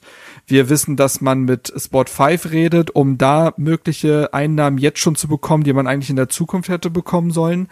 Das sind natürlich panische Vorgriffe, aber Vorgriffe, die alle dazu dienen sollen, die Gegenwart möglich zu machen und zu sichern. Und damit ist eben die DFL-Lizenz für die Saison 2023-24 gemeint. Der Verein äußert sich einiger, also man liest immer wieder oder hört auch immer wieder von, von Verantwortlichen, dass man vorsichtig optimistisch ist, was das angeht, dass man von dem Vorschlag, den man jetzt der DFL unterbreitet hat, überzeugt ist. Es geht natürlich vor allen Dingen darum, der DFL glaubhaft zu machen, dass die Zusammenarbeit mit Triple Seven in das 50 plus 1 Korsett passt. Wenn das so sein sollte, wird die Investition in Höhe von 100 Millionen Euro wie geplant fließen und würde dann wiederum die Lizenz ermöglichen. Ne? Also so ein gotischer Knoten, wenn man das so möchte. Eine Sache löst dann ganz viele andere Dinge auf. Und ich glaube, wir alle sind nicht in der Lage zu bewerten, wie wahrscheinlich das alles ist. Deswegen müssen, brauchen wir da, glaube ich, gar nicht in die Diskussion treten. Es ist nur einfach nur ein großer, wenn nicht der größte, ähm, umzuwälzende Stein in dieser ganzen Thematik. Deswegen reden wir eher über Sachen, über die wir dann mal diskutieren und spekulieren können. Fangen wir vielleicht, bevor wir nämlich über die Kaderplanung reden, ne, müssen wir, glaube ich, schon über die Trainerpersonalie sprechen, die das alles beeinflussen wird. Positiv ist anzumerken, dass sich Hertha ja abseits der Trainerpersonalie schon aufgestellt hat. Ne, also es wird jetzt ich glaube, damals, als man sich von Freddy Bobic getrennt hat und Zecke Neuendorf und Benny Weber eingestellt hat, war das auch schon der deutliche Fingerzeig zu sagen, Leute, wir planen jetzt zweigleisig, hier springt keiner ab bei Abstiegsfall. Und ich meine, Kai Bernstein als Präsident, Tom Herrich als Geschäftsführer, Benny Weber, Zecke Neuendorf. Ich glaube, da wird nichts passieren bei Zweitliga beim äh, also beziehungsweise es ist ja jetzt schon passiert der Abstieg man muss langsam aus dem Konjunktiv rauskommen ähm, so, das sitzt also. Was noch nicht sitzt, ist die Trainerpersonalie. Jetzt hat man ja zwei Optionen. Paul Dardai oder nicht Paul Dardai. Chris, wo bist du da gedanklich? Gott.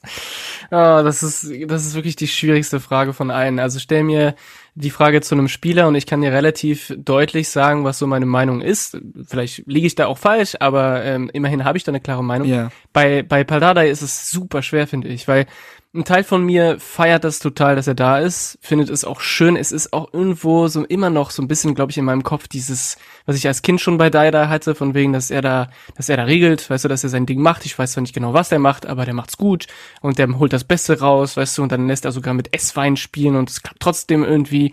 Ähm, so ein Teil von mir findet das gut und, und hat so das Gefühl, wir brauchen ja auch diese Sicherheit, wir brauchen auch diese Stabilität und in gewisser Weise bringt ja auch ein Dardai dir Stabilität mit rein, weil du weißt, er wird nicht nach zwei Wochen sagen auf Facebook, ich gehe jetzt, weil äh, äh, ne, alles nicht gut genug.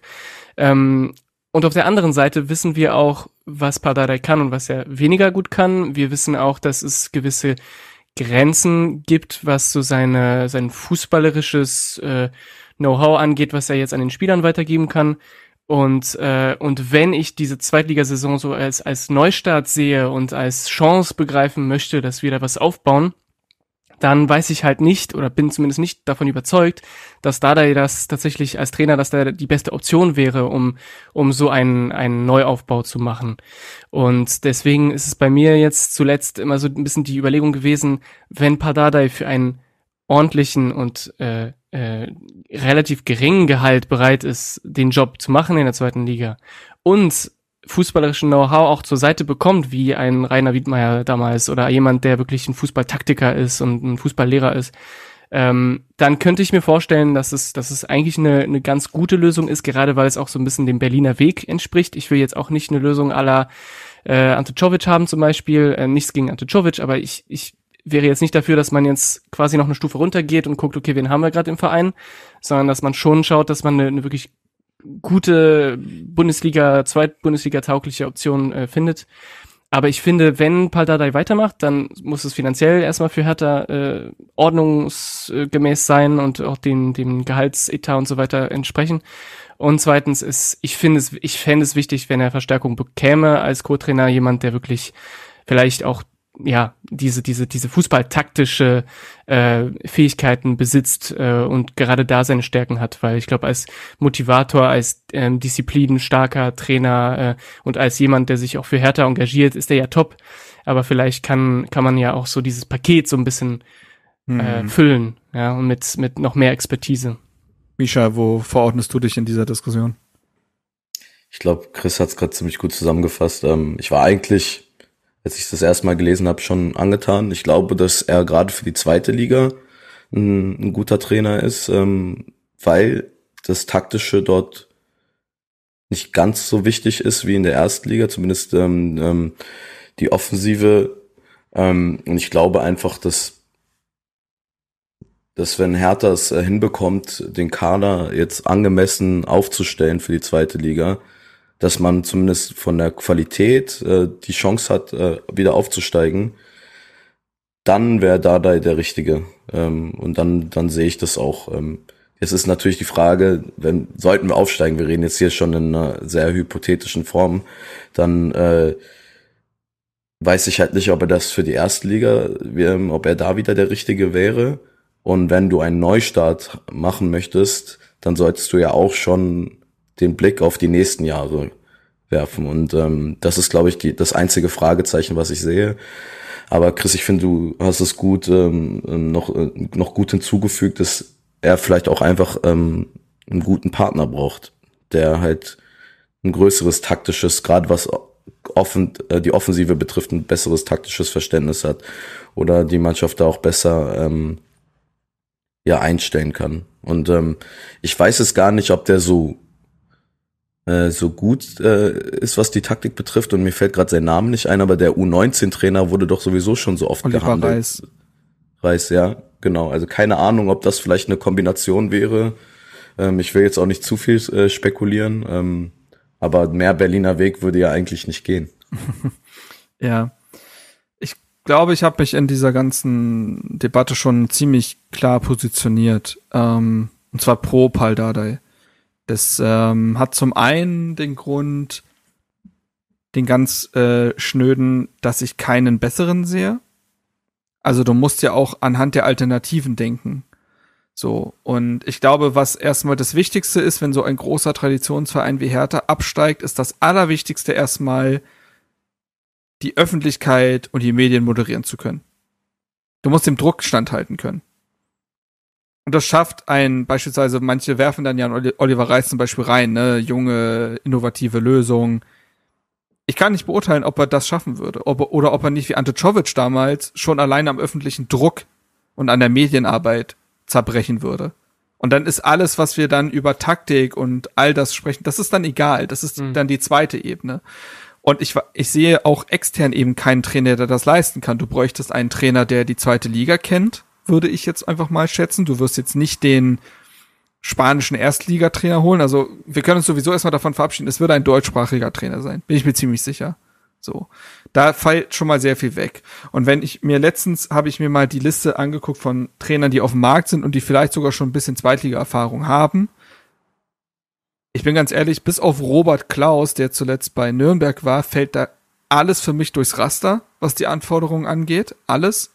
Und Robert Klaus hat auch das Problem, dass er bei einem sehr hektischen Verein natürlich gearbeitet hat, aber auch da gescheitert ist und jetzt auch noch nicht völlig etabliert ist. Der ist noch keine 40 Jahre alt. Ich, äh, wir brauchen da nicht drüber reden. Julian Nagelsmann ist trotz seines Alters äh, ein guter Trainer und so weiter. Also auch der Hürzeler, bei der jetzt bei St. Pauli ist, ist trotz seines jungen Alters ein sehr guter Trainer.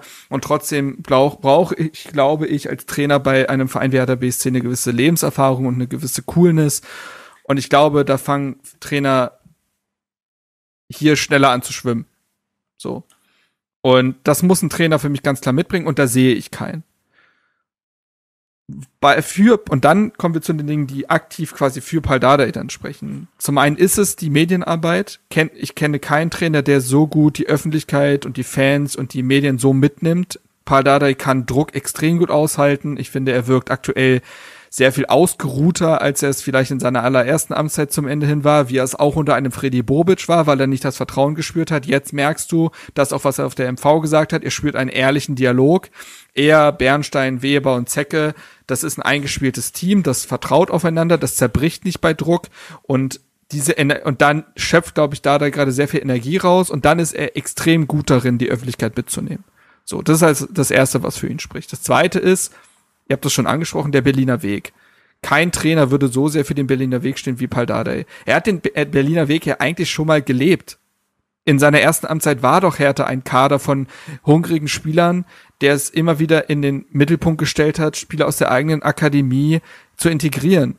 Arne Meyer, ähm, Julius Kade und so. Nicht alle davon sind jetzt auch bei den absoluten Top-Vereinen gelandet. Nicht alle haben sich in den ersten beiden Ligen durchgesetzt, aber sehr viele Spieler, ob extern dazugeholt, wie damals Niklas Stark und Marvin Plattenhardt oder aus der eigenen Akademie, wie auch im Mittelstädt beispielsweise, sind unter Paldadei gewachsen. So. Und ich glaube, auch wie er jetzt mit Talenten gerade umgeht, wie er über Talente spricht, wie gut er diesen Verein kennt und seine Akademien, äh, Akademien sage ich schon, seine Akademie und seine Trainer und Spieler, da gibt's keinen besseren für mich, der das ad hoc umsetzen kann. Dritte Sache, wir haben gerade drüber gesprochen, wir haben acht Wochen bis zum Saisonstart. Wenn du jetzt auch noch einen neuen Trainer etablierst, der bis zum, bis die Lizenz entschieden ist, bis der Kader steht, noch gar nicht so genau weiß, woran er ist und selber dann noch mal Zeit braucht, auch schwierig. Kommt noch hinzu, das Zeitproblem. So, und dann kommt für mich die, die vierte Komponente hinzu. Was braucht Hertha denn eigentlich gerade? Was hätte Hertha unabhängig von der Liga gebraucht? Es hätte, in, es hätte unabhängig von der Liga-Zugehörigkeit einen gewaltigen Umbruch gegeben. Und es hätte dann jemanden gebraucht, der eine Mannschaft aufbaut, die kampfstark ist, die endlich mal wieder Teamgeist hat, die eine Achse hat und die in allen Mannschaftsteilen zumindest solide ist. So. Und besonders in der zweiten Liga, das hat Misha schon angesprochen, brauchst du teilweise, glaube glaub ich, nicht mal das absolut ausgeklügelte Offensivkonzept. Natürlich, Hertha wird oft in der Favoritenrolle sein und das ist auch mein größtes Fragezeichen. Was macht ein Paldada mit viel Ballbesitz? Aber auch da wieder, welcher Trainer auf dem Markt würde einem da so viel mehr bieten? Und dann ist es eher so, dass du als, als Verein, der runtergeht, du wirst in vielen Spielen auch individuell etwas stärker sein. Und ich glaube, dass Paldada es schaffen wird, dass man defensiv gut steht. Ich glaube, dass man ein solides Mittelfeld haben wird und ich glaube, dass man zumindest mal den Ball zum Stürmer bekommen wird. Und dann kann es in der zweiten Liga schon reichen. Nehmen wir Maxi Mittelstädt jetzt als Beispiel. In der ersten Liga hat er seine Probleme. In der zweiten Liga würde ich ihn als besten Linksverteidiger der Liga beschreiben. Ist jetzt vielleicht ein bold Statement, aber nennt mir den einen Linksverteidiger, jetzt außer vielleicht äh, äh, Paccarada, der ja aber in die erste Liga wechseln wird, der besser ist als äh, Maxi Mittelstädt. Auch Marco Richter wäre einer der besten offensiv, offensiven Flügelspieler in dieser Liga. Wenn man ein, zwei, drei davon halten könnte und in allen Mannschaftsteilen ansonsten funktioniert, eine Einheit ist und solide arbeitet, kann das schon reichen. Und es kann auch reichen, damit zu wachsen. Und deswegen, und all diese Punkte sprechen deswegen für, dafür, finde ich, Pardadei mindestens die erste Saison zu schenken. Dann kann man ja immer noch gucken, aber jetzt muss erstmal wieder ein Fundament gegossen werden. Und ich glaube, dass Paldadei diese Chance verdient hätte, dieses Fundament zu gießen. Weil er es schon mal geschafft hat bei Hertha. So. Das ist mein schönes Plädoyer. Das ist mein Plädoyer für Paldadei. Sehr gut. Du hast mich überzeugt. Mann. So. Dann ich Aber äh, würdest du nicht auch einen, äh, einen Co-Trainer dazu holen, der sehr guter Punkt, sehr guter Punkt, absolut, absolut, sehe seh ich genauso. Ähm, ich fand es ganz interessant, dass Paul auf seiner allerersten Pressekonferenz, als er das Amt dann von Schwarz übernommen hatte, von sich aus, glaube ich, sogar Rainer Wittmeier angesprochen ja. hatte und meinte, ja. na ja, werden wir ja mal sehen, ob der nicht im Sommer wieder hier übers Trainingsgelände läuft. Also ich glaube schon, dass man sich unterhält, dass man sich unterhalten wird. Ähm, es wird ja medial darüber geredet und spekuliert, dass Ante Czovic zum Co-Trainer aufsteigen könnte. Ich, das sehe ich durchaus, muss ich sagen. Ich glaube, dass, ich glaube, dass zum einen Ante Czovic auch wiederum, genauso wie Paul für diesen Berliner Weg steht, der kennt auch alle Jugendspieler, weil, ne, er als U23-Papa sie alle schon mal irgendwie im Kader hatte, im Training hatte. Er weiß, wie es ist, eine neue Mannschaft aufzubauen, weil er das jedes Jahr machen muss als U23-Trainer. Ne, also das, das kennt er ja in- und auswendig. Er kennt es aus der U23. Ähm, mit einem Kader zu spielen, der technisch besser ist als die meisten anderen in der Liga. Ähm, und das spricht schon für ihn. Und ich glaube, wie gesagt, dass Ante Czovic als Profitrainer damals bei, in der Bundesliga überfordert war mit der Gesamtaufgabe. Aber wenn du ihm einen Teilaspekt gibst als Co-Trainer, an dem man nur arbeiten muss und der muss sich nicht öffentlich erklären und so weiter, das kann funktionieren. Frage wäre dann wieder, wer wird U23-Trainer und so weiter. Das äh, zieht natürlich immer einen Rattenschwanz hinter sich her. Aber ob es jetzt ein Ante Czovic ist oder ein Rainer Wittmeier, auf jeden Fall sollte da noch jemand dazukommen, der da der Input gibt für vor allen Dingen die Offensivabläufe. Ich glaube schon, ja. Ähm, das ist absolut so, das sehe ich dann wie ihr beide, dass das das deutlich bessere Gesamtpaket darstellen würde, als jetzt Dardai nur mit naja, gut, aktuell ist es ja Tamas Bodok, der aus der ähm, Schwarzzeit verblieben ist. Da weiß ich jetzt nicht genau, wie es ver weiter verlaufen wird. Eigentlich hatte ja auch ähm, äh, Amsagic eine andere Aufgabe bei Hertha, die er dann erstmal ja interimsweise abgelegt hat, um wieder Co-Trainer unter Dardai zu sein. Ähm, da wird man auch schauen, wie dessen äh, Zukunft aussieht. Aber ja, deswegen bin ich tatsächlich relativ klar für Pal Dardai. Was man so hört, ist ja, dass er auf, also eine sehr ernsthafte Option ist. Manche schreiben sogar schon, dass er es sein soll. Ich höre eher, dass es noch eine Diskussion in der Diskussion steht und man sich schon andere Namen anguckt, ist ja auch nur das einzig Richtige, dass diese, diese, diese Aufgabe haben die Verantwortlichen. Ähm, aber auch da wird es ja zeitnah eine Entscheidung geben müssen, um den Weg für alle anderen klar vorgeben zu können. Für mögliche Spielerverkäufe wie Käufe, mit dem Trainer werdet ihr zusammenarbeiten, das ist ja wichtig. Gut. Falls ihr jetzt nichts mehr zur Trainerpersonal habt, würden wir einen Schritt weiter quasi in der Hierarchie nach unten gehen und das sind dann die Spieler, das ist der Kader. Wie, was Zweitliga-Abstiege eben so mit sich bringen, ist ein immenser Kaderumbruch. Den hätte es, wie gesagt, bei Hertha sicherlich so oder so gegeben. Jetzt wird er größer ausfallen, vermeintlich. Ob das so schlecht ist, kann man ja tatsächlich mal in Frage stellen, denn wer aus diesem Kader ist denn haltenswert? Und das ist vielleicht genau die erste Frage, die ich euch stellen würde. Misha, du kannst da gerne anfangen. Wer aus diesem Kader ist für dich, abseits jetzt mal der Jugendspieler, ja, ähm, die Spieler, die extern dazugeholt wurden, sind für dich zum einen haltenswert und für dich auch realistisch. Ne? Natürlich kann man sagen, ja, ich würde gern Dodi Luke Bacchio halten, aber bei wem glaubst du auch, ist es realistisch, was zum einen das Gehalt angeht, als auch die eigenen sportlichen Ambitionen. Toussaint, klar, ne? Ja, logisch. Ja, der hat schon gesagt, dass er ähm, Jugend-Nachwuchsspielergehalt jetzt freiwillig nimmt und alles drauf verzichtet. Das wäre doch was eigentlich, oder? Der zieht jetzt auch in die Akademie, weil er gesagt hat, Berliner Miete eh teuer und so. Ja. Entschuldigung, der hat schon genug verdient bei uns. Also der kann jetzt mal ein Jahr für lau arbeiten, finde ich. Und dann äh, mit der Binde und dann ist doch alles gut. Er kriegt Genau. ja noch Zuschuss vom Amt am Ende. ah ja. Ja, genau. Also Toussaint wird's ja obviously nicht, leider. Ähm, natürlich auch interessant, wo der hingehen wird. Ähm, Ich sag zur AS Roma, ich hab's im Gefühl. Das ist so ein Mourinho-Spieler und der wird immer mal wieder in Italien gehandelt.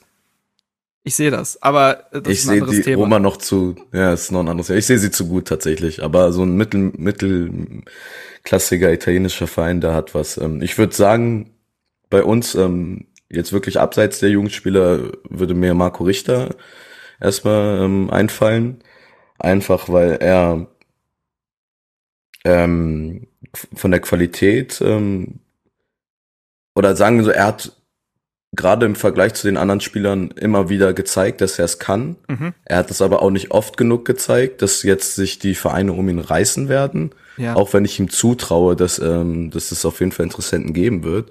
Aber ich glaube auch, dass er Bock drauf hat. Ähm, und und äh, er war auch einer der Spieler, ähm, die, denen das sehr nahe ging äh, jetzt äh, am Samstag.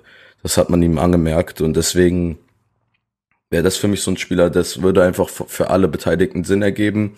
Vorausgesetzt, wir steigen auf, dann würde er sogar noch bleiben. Ähm, und ich denke, da, jetzt nicht ganz, das war nicht, ist nicht genau die gleiche Situation, aber damals ist ja ein Raphael auch ähm, bei Hertha geblieben für eine Saison. Der beste er, Zweitligaspieler aller Zeiten, würde ich fast also mal im Raum ist ja werfen. krank. Mm, Ja, das war ja abs absurd, dass der in die zweite Liga mit uns gegangen ist. Ja. Äh, und, und deswegen finde ich, man kann sich bei, bei Richter auf jeden Fall zu Recht Hoffnung machen. Und ich glaube auch, dass, dass er gerade mit seinen Anlagen vielleicht auch dem Offensivspiel gut tun würde, weil er halt nicht nur, also so ein Ijuke, der ist zum Beispiel schnell und den kannst du geil irgendwie den Konter äh, äh, runterschicken, aber dann hört's manchmal auch ein bisschen auf so, ne? Der hat dann ist nicht so ganz ab, abschlussstark, im Gegenteil. Äh, und ich habe das Gefühl auch nicht so wirklich das Au- Auge für einen Mitspieler und das hat Richter alles. Und das würde gerade wenn wenn wir wenn wir in einer Situation sind, wo wo es vielleicht nicht nur auf die Taktik ankommt, sondern eben auch auf die individuelle Klasse, ähm, da wäre ein Richter, glaube ich, genau der Spieler, den man in der zweiten Liga auch braucht. Das stimmt. Also mit seinen Distanzschüssen würde auch mal so einen, weiß ich nicht, Hansa-Defensivriegel auch mal knacken. So, das wird nämlich eklig, logischerweise. Ihr kennt's ja, Ja, noch. ja. Damals war es ja oft auch so, nichts geht und irgendwann zieht Ronny halt ab. Das war ja in 17 Spielen der Fall. Ähm, Richter, ich gehe da nämlich mit. Also ich glaube zum einen, dass Marco Richter, der, der liebt schon diesen Verein und diese Stadt. Ich glaube schon, dass der, dass, dass es, dass, dass, dass ihm das nicht leicht fällt alles. Ähm, er identifiziert sich mit der Aufgabe. Ich glaube, es gibt auch eine besondere Verbindung durch diese Hodenkrebsgeschichte, wie er dann von den Fans auch empfangen wurde. Da ist irgendwie ein Band entstanden, glaube ich, über die Zeit. Auch auf dem Feld zeigt das ja. Also er war ja auch einer der Spieler, die noch gekämpft haben. Gleichzeitig produziert er eben Zahlen. Ne? Also er hat jetzt zehn direkte Torbeteiligung in dieser Saison gesammelt. Es geht eben dadurch, dass er es nicht immer konstant abgerufen hat, manchmal ein bisschen unter. Aber das kann Hertha wiederum helfen. Wie hoch sein Gehalt ist, das darf man. Er ist eben in der Bobic-Ära gekommen, wo Spieler oftmals dann doch noch mehr verdienen, als man es vielleicht vermuten würde. Das ist sicherlich ein Ding. Auf der anderen Seite glaube ich, dass Hertha ein, zwei dieser Spieler im mittleren Gehaltssegment auch halten muss. Einfach um die individuelle Qualität und den Aderlass, ja, den Aderlass halt nicht groß, zu groß werden zu lassen. Und ich glaube, dass Marco Richter dafür prädestiniert wäre. Genau, mit etwas mehr Platz in der zweiten Liga könnte der, glaube ich, noch mal ganz anders auftreten. Und er bringt aber auch das Kämpferische mit. Also ich glaube, dass äh, manche Spieler sind auch ein bisschen zu zerbrechlich für die zweite Liga. Aber ich glaube, Richter ist das alles egal. So, ähm, der, der kämpft. Und äh, ja. Ich nehme mal den nächsten Spieler und beginne da quasi von hinten und sage, wenn alles passt, sollte man mit Oliver Christensen in die zweite Liga gehen. Jo. Ich weiß, dass Christensen auch von mir aus oftmals in der Kritik stand in dieser Saison, Wir dürfen aber nicht vergessen, dass der 24 Jahre alt ist. Wir dürfen nicht vergessen, dass er zum Ende hin seine Form gefangen hat, dass er ein guter Typ ist, dass auch er sich, glaube ich, identifiziert. Ich fand das Herzerbrechen, wie er nach dem Spiel dastand und wie ein kleiner Junge sich eigentlich vor allen einfach nur entschuldigen wollte. Das, ähm, da hast du auch gemerkt, dass ihm das alles sehr schwer fällt. Ich weiß, dass er in dieser Saison auch manchmal kritisiert wurde von der Kurve in Bezug auf vielleicht ein bisschen zu große Selbstdarstellerei, aber auch das ist etwas, was man mit der Zeit, glaube ich, lernt. Auch da ist man vielleicht dann ähm, typabhängig ein bisschen überschwänglich. Aber ich glaube, wir müssen eher über den Torwarttrainer reden als über den Torwart. Und wenn Christensen eine bessere Betreuung bekommt, glaube ich, dass er in der zweiten Liga sehr gut funktionieren kann. Ich glaube, dass er ein so schlechtes Jahr hatte, dass er keinen großen Markt hat. Auch keinen zufriedenstellenden für Hertha, was du potenziell für ihn auch erzielen könntest. Und ich glaube, ein sehr gutes Zweitligajahr würde ihm im Marktwert kaum schaden, tatsächlich.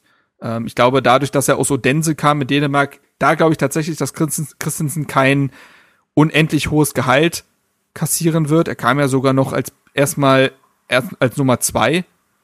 Und ich glaube, dass man dann eine Lösung für Tjag Ernst bräuchte. Ich glaube, dass man den dann verleihen müsste, nach einem Jahr auf der Bank zu sitzen. Das, das kann nicht, ist nicht zufriedenstellend. Also den müsstest du, den müsstest du eine Perspektive geben, auch für einen etwaigen Abgang dann von Christensen in einem Jahr.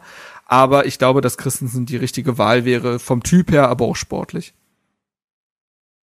Ja, gehe ich mit. Und wenn nicht, Gerade. dann geht er halt und dann kommt Gersbeck. Und, und wenn ja, man da, den, ja, wir wollen den Karlsruhe doch nicht ihren Keeper nehmen. Hallo.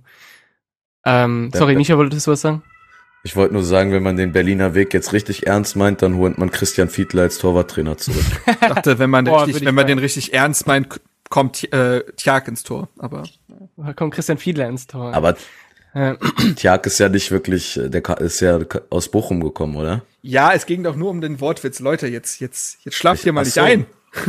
ja, aber das, das war einfach nur meine, hey. das war meine lange Leitung. Und nur ich kann den Buzzer drücken. ja, gut. Ja. Der ist, der ist eh zu laut. Aber nur kurz zu Christensen. Äh, ein Faktor, den man nicht unterschätzen sollte, ist, bekommt man Schwolo irgendwie verkauft? Weil wenn nicht, dann wird es natürlich schwer.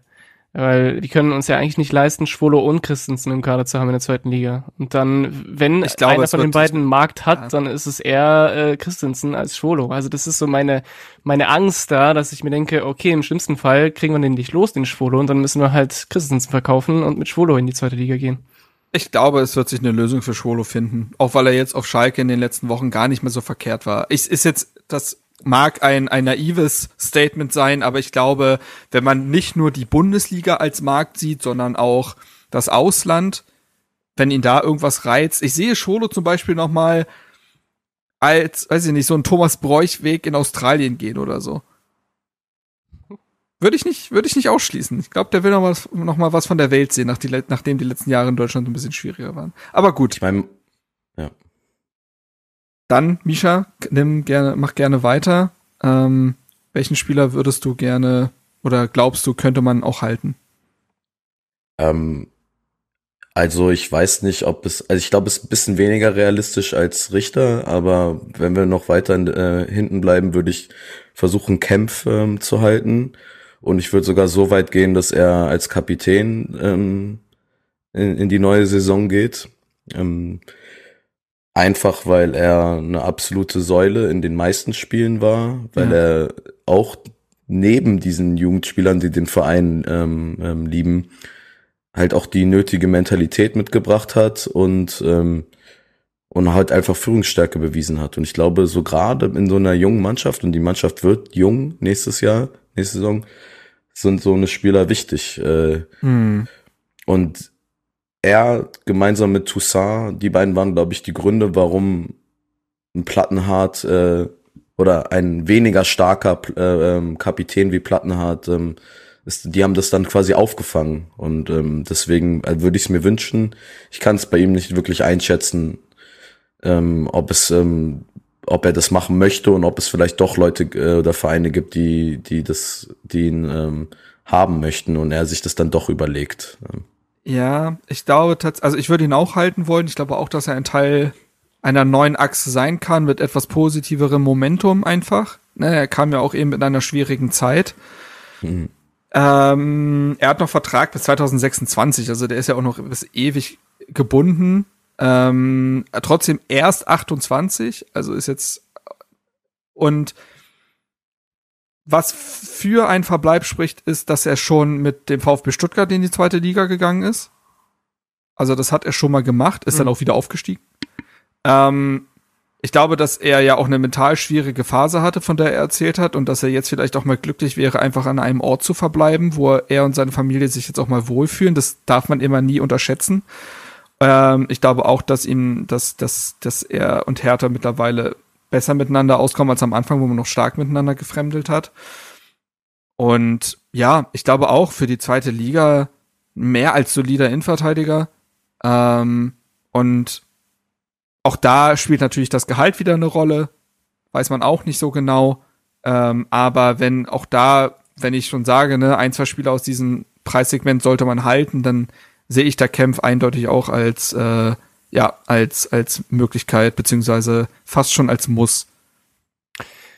Gerade weil, äh, gerade weil ich finde, man, man darf ja auch nicht vergessen, es kostet ja unheimlich viel Geld, neue Spieler dazu zu holen. Ja. Und es ist immer das Risiko, dass die eben nicht funktionieren. Und gerade in dieser, in dieser Achse, in dieser Position Innenverteidiger, auch dann noch, wie Misha gut gesagt hat, mit der Erfahrung, die er hat, mit der Führungspersönlichkeit, die er hat, äh, so einen Spieler zu holen von außerhalb, würde viel mehr Geld kosten, als äh, sein Gehalt mit 40 Prozent äh, ähm, hier äh, Reduzierung wo ich mir denke, wenn man den überzeugen kann, eben auch mit einer neuen Rolle als potenziell auch als Kapitän, mhm. äh, dann wäre das auch ökonomisch gesehen eigentlich sinnvoll für Hertha, wenn das äh, einzurichten ist, ähm, weil auf dieser Position dann auch noch einen Spieler zu finden, der dann direkt hilft, der direkt funktioniert, der direkt Stabilität Auch da hat Scout Mark wieder eine Alternative. Ah. im Hermel. Ein äh, Mann namens Hauke Wahl. Wir waren vorhin schon bei Holstein Kiel. Der Vertrag des äh, Hauke Wahl läuft aus, äh, Kapitän gewesen, glaube ich, unter anderem bei Kiel, äh, kennt die Liga in- und auswendig, spielstarke Innenverteidiger, ähm, Nummer in den Raum geworfen. Aber wir kriegen ja ich schon beide. von Holstein Kiel. Ich, ich nehme beide, die können gerne beide. Äh, ja, aber das, spielen. da wäre wär mhm. das Problem, dass wir dann äh, die jungen Talente auf der Innenverteidigerposition, dass wir denen wieder ja. die Perspektive nehmen. Ähm, ja. So, um das einmal äh, auch fortzuführen, ähm, ich weiß, wer wäre jetzt eigentlich dran? Ich. Du wirst Ich habe noch keinen gebracht. Na dann, bitte. also es wird jetzt ein bisschen populistisch klingen, aber ähm, Kilian Sona. ist ja kein. oh nee, bitte. Nein, nein, nein. Ähm, selbst wenn, also er ist für mich kein Jugendspieler mehr und äh, deswegen finde ich, Nankam ah. sollte man auf jeden Fall halten. Also es ist, er hat, er hat noch sehr viel Verbesserungspotenzial und gerade das macht ihn für mich besonders wertvoll, weil ich glaube, der kann in einer Zweitligasaison noch sehr viel mitnehmen für sich, sowohl menschlich als auch in seiner Spielweise. Er würde in einer Zweitligasaison, wo es eben auch sehr physisch, körperlich, auch dreckiger zugeht als in der, in der ersten Liga, mit seiner Art, glaube ich auch, könnte er da gut funktionieren. Ja, ja, ja. Und er hat auch diesen, diesen Berliner Weg-Aspekt. Ich glaube, der verkörpert den, äh, diesen Weg wie kaum, kaum ein anderer. Äh, es gibt so viele Argumente für diesen ja. Spieler und ich finde, man sollte auf jeden Fall diesem Mann eine gute Option bieten. Äh, natürlich insofern, dass das äh, zu hinzurichten ist. Ich weiß ja nicht, wie, wie er drauf ist, was er sich vorstellt, aber wenn man ihn halten könnte und ihn da vorne hinstellen kann, dann wäre das eine, eine echte Hoffnung auch für mich, dass da sich was Gutes aufbaut. Und ich glaube, für ihn selbst wäre das auch gar keine verkehrte Sache, weil es gibt ja immer Spieler, die wünsche ich mir bei uns, aber für ihre Karriere wäre das nicht so gut, wenn die jetzt noch ein Jahr bei uns bleiben. Aber bei ihm, glaube ich, könnte es definitiv auch seine, seine, ja, sein, sein, ein, ein Plus darstellen. Und wenn er sich da in die zweite Liga äh, seine Buden macht, äh, könnte er sich dann auch definitiv interessanter machen, auch für andere Clubs, meinetwegen äh, ein Jahr später. Ja, absolut. Und äh, um das auch ein bisschen zu beschleunigen, ich glaube, dasselbe gilt für den Martin Dardai. Ich glaube, dasselbe gilt, auch wenn nicht mehr Talentstatus für den Maxi Mittelstädt. Ja, wenn wir über Berliner Weg reden, wenn wir über Identifikation reden, wenn wir über individuelle Qualität ähm, sprechen in der zweiten Liga, spielen all diese Spieler eine Rolle. Ähm, ich würde zwei erfahrene Spieler noch nennen. Zum einen ist es so, dass Florian Niederlechner ja wohl sogar schon grünes Licht gegeben haben soll, genauso wie Martin Dardai ähm, laut dem Kicker, äh, dass es für ihn, dass er bleibt. nun ist auch da die Frage, was wäre sein Markt gewesen? Seine Rückrunde bei Hertha war nun alles andere als erfolgreich. Ich glaube trotzdem, dass Florian Niederlechner in der zweiten Liga auf seine Tore kommen kann. Auch wieder mit einem neuen Start. Ich glaube, dass er der Mannschaft menschlich sehr gut tut.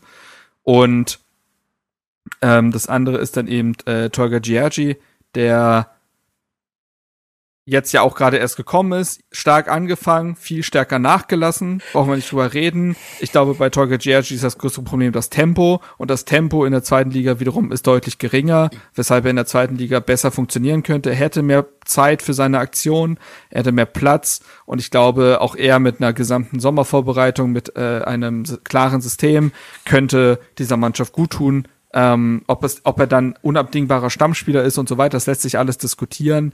Ich glaube aber, dass ja, also Torge GRG ist jetzt erst gekommen und ich glaube, dass, dass, dass, dass wir nicht alles von ihm gesehen haben. So, das äh, würde ich auf jeden Fall konstatieren. Aber ich glaube, wir äh, nehmen ja auch schon eine leichte Kaderplanung vorweg. Ich wollte nur mal ein paar Spiele herausarbeiten, die quasi als Ankerspieler bleiben könnten. Ich äh, würde dann gleich mal quasi noch zwei Kategorien aufmachen und falls ihr da Einwände habt, sp äh, springt mir gerne ins Wort.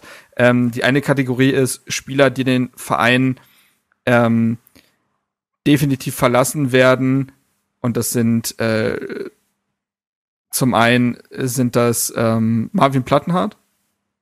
Vertrag läuft aus. Wir haben über ihn gesprochen. Es reicht nicht mehr. Äh, gut, Lukas Ulrich geht, das wissen wir schon. Pet Peter Pekarik auch da, Vertrag läuft aus. Man muss da mal wirklich diese, das aufbrechen, würde ich sagen. Äh, Suat Serda. Ja, tschüss. Ich glaube, mhm. ohne ihm da, ne, wir, man weiß nie genau, was bei den Spielern mental vorgeht. Kempf war da ein gutes Beispiel. Aber was de facto eben so ist, ist, dass Suat Serda sein Talent nicht oft genug gezeigt hat, dass Suat Serda ein sehr gutes Gehalt verdient und ich glaube, dass Suat Serda sich selber auch nicht in der zweiten Liga sieht und ich glaube, für alle Beteiligten wäre es am besten, wenn man sich trennt. Jean-Paul Boetius? Boah, das ist schwer. Schwierig, ne? Das ist schwer. Gerade im Hinblick darauf, äh, auf die Alternativen, die wir haben und gerade wenn man sich unser zentrales Mittelfeld anschaut, wo mhm. wirklich komplett leerer Raum ist. Also es gibt, wir haben ja kaum noch einen Spieler da, äh, der unser zentrales Mittelfeld bestücken kann. Äh, wenn, wenn eben auch Tusaha wird ja gehen, Askasiba ist weg, äh, äh, Sunic, Gott sei Dank, ist weg. Äh, ne? und, und es fehlen einfach auch die, die Nachwuchsspieler, wo man sagt, hey, natürlich, den könnten wir da reinwerfen ohne Probleme. Ne? Zumindest Stand jetzt. Ja, ja, ja. Und deswegen, äh, aufgrund der fehlenden Alternativen, obwohl ich überhaupt kein Fan von Boetius bin, ähm, tendiere ich dazu zu sagen, wenn er, wenn es irgendwie finanziell sinnvoll ist, der Bock hat, ähm, warum nicht, ne? Ist auch bisschen eine Systemfrage, oder? Also ich meine, klar, uns verlassen viele äh, zentrale Mittelfeldspieler, aber Boetius ist ja gerade jemand, der zentral offensiver ist. Also er spielt ja eher so die Zehn. Ja, ja Und ja. ich glaube, was ihm nicht, also wo man ihm ein bisschen in Schutz nehmen kann, ist, dass wir halt wenig mit Zehner gespielt haben und er oft auch auf der Acht gespielt hat und das einfach nicht seine Position ist. Und ähm, ich kann mir halt vorstellen, dass man halt sagt, okay, also ich fand, oder man sagt, man spielt eher mit, mit halt Achtern, Sechsern, Achtern oder hä, und variiert da mal mit zwei Sechsern einem. Ähm, wobei dann wäre es eher ein Zehner, aber ich kann mir halt trotzdem vorstellen, dass man halt aufgrund des Systems auch sagt, man trennt sich von ihm. Ähm, also ich fände irgendwie schade, weil ich von dem Spieler und eigentlich auch von den Menschen auch Jean-Paul Boetius sehr viel halte. Hm. Ich den in Mainz immer sehr ha gerne habe spielen sehen und mich eigentlich gefreut habe, als er nach Berlin kam, weil ich dachte, das ist vielleicht sogar so ein Puzzleteil, was viele nicht so auf dem Schirm haben, was echt sitzen könnte und wir längst nicht das von Boetius gesehen haben, was er zum Leisten imstande ist. Hm. Gut, ähm, genau, schon jetzt hast du schon erwähnt. Ähm, natürlich eben Kevin Prince Boateng, Shidera Ijuke wird den Verein verlassen aufgrund der auslaufenden Laie und auch, naja, selbst wenn man da irgendwas verlängern könnte in der zweiten Liga, wird der Mann sich nicht sehen. Dodi Luke Bacchio wird äh, den Verein verlassen ein Sona, ich weiß, wir lachen drüber und so, mir tut das aber ehrlich gesagt ein bisschen leid, wenn man über so einen jungen Spieler lacht, der eine schlimme Verletzung hinter sich hat und in einem fremden Land mhm. irgendwie klarkommen muss. Er wird darauf vorbereitet, im Sommer wieder angreifen zu können. Wenn er bleiben will, dann, naja, warum denn nicht? Also, Flügelspieler hat Hertha nun nicht en masse. Er ist ein junger, talentierter Spieler. Völlig ohne Druck, ohne Erwartungshaltung mal reinwerfen, wäre doch für alle Beteiligten ja. das Beste, oder? Ich Why not? Würd, oh ja. Äh, ja, ich würde ihn tatsächlich ausleihen wollen, nur weil ich ihn gerne äh, bei Hertha mal spielen sehen würde, einfach ihm seine Chance geben, aber ich glaube, der braucht einfach auch mental eine, ein bisschen Luft, weil äh, jetzt hat er, wie lange? Er ist jetzt fast zwei Jahre bei uns, hat eigentlich gefühlt keine Minute gespielt, war nur verletzt. Und das macht doch auch was mit einem Menschen, wenn er nur in Reha die ganze Zeit ist. Absolut. Und vielleicht könnte es auch gut sein, so ein gewisses Tapetenwechsel. Neustartding. Ja. Genau, Tapetenwechsel, einfach mal vielleicht ein bisschen Hm. andere Luft Hm. schnuppern und vielleicht würde es ihm gut tun, auch in unserem Interesse. Ähm, das ist so das Einzige. Ich würde ihn ungern verkaufen, weil man hat ja noch nichts von dem gesehen. Und in dem Sinne, ähm, ja, Ja. wäre das schade. Und auch er hat, glaube ich, jetzt keinen Markt nach der langen Zeit. Also wenn, dann Nee, würden Vereine klar. ihn auch Mhm. eher leihweise nehmen, aber so. Ähm, Spieler, die Hertha definitiv verlassen, machen wir dort weiter. Wilfried Konga. Yep. Widerrede? Nein. Ciao. Stefan Jovetic. Vertrag läuft aus. Sicherlich jemand, wenn er spielt, dann mit der Beste bei Hertha, aber zu großes Gehalt, zu alt, zu verletzungsanfällig. Aber den in der Zweitliga ballen zu sehen, ich bin ganz ehrlich, ich bin versucht. Ich bin versucht. Wenn er Nee, da, nee. wenn er da den irgendwie den, den, weiß ich nicht, den Innenverteidiger Kühlschränken von, weiß ich nicht, äh, Elversberg da irgendwie die Knoten in die Füße zaubert, ich fänd's lustig. aber wird nicht Ja. passieren. Aber in so einem theoretischen FIFA Karrieremodus-Szenario wäre das einigermaßen lustig. Naja, Wenn er gratis spielt, ja. Aber Gut. das ist ja auch 17 Spiele hat er gemacht, ne? Diese Saison. ja. 17 Spiele, vier Tore. Also, Kommen das, wir das lohnt sich. äh, zu weiteren Spielern, die den Verein verlassen werden und die ihr alle nicht mal auf dem Schirm habt, denn sie wurden vor der Saison ausgeliehen. Christoph Piontek. Wer Auch will ihn? da.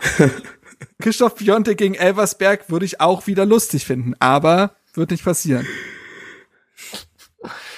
So, gut, das ist keine Widerrede, komisch. Alexander Schwolo, über den haben wir ja mehr oder weniger schon gesprochen. Ähm, Omar Alderete wird den Verein laut Kicker-Informationen verlassen für annehmbare 4 Millionen und einer Weiterverkaufsbeteiligung. Auch Santiago Ascasibar wird den Verein definitiv verlassen. Da wurde es sogar schon verkündet. Zweieinhalb bis drei Millionen, je nachdem, welches Medium man liest. Und auch dort eine Weiterverkaufsbeteiligung und man spart sich jeweils das üppige Gehalt. Linus Gechter, da brauchen, reden wir nämlich gleich drüber über den Spieler. Ähm, bababam, genau, Maoli da. Ich glaube, da sind wir uns alle einig, dass das, das funktioniert nicht. Mhm. Äh, Deo Seyfolk, dasselbe Spiel. Ne? Und jetzt kommen wir zu Spielern, die den Verein nicht verlassen sollten. Ne, ah, nee, zwei, zwei Härtefälle hatte ich noch. Ähm, ne, drei Härtefälle tatsächlich, glaube ich. Zum einen John Joe Kenny. Ja, ganz schwer. Schwierig. Ja. Da ist für mich so ein bisschen, also dafür ist für mich die ganz entscheidende Frage, wie plant man mit Julian Eitschberger? Wenn man Julian Eitschberger zutraut, in der zweiten Liga mit, also ne, als Stammspieler zu werden, dann kannst du nicht John Joe Kenny behalten. Wenn du aber sagst, wir, wir leihen Eitschberger vielleicht sogar aus oder sagen, er ist die erste Alternative im Profikader und fährt jedes Spiel mit und bla, dann ist für mich John Joe Kenny ein solider Rechtsverteidiger in der zweiten Bundesliga. Und dann kannst du es auch machen. Du hast ja auch keine, kein, also nicht so viele Optionen. Also wer, wer soll dann, dann müsstest du ja einen Peter. Pekarik. Ja, okay. Weil Eitschberger, also nur mit Eitschberger, also als, als Nummer eins äh, auf die rechte Verteidigerposition zu starten, fände ich jetzt so ein bisschen gewagt, dadurch, dass er ja noch keine, keine Spiele für uns wirklich gemacht hat. Äh, deswegen, ja, ich kann Kenny gerade wirklich gar nicht mehr sehen, eigentlich.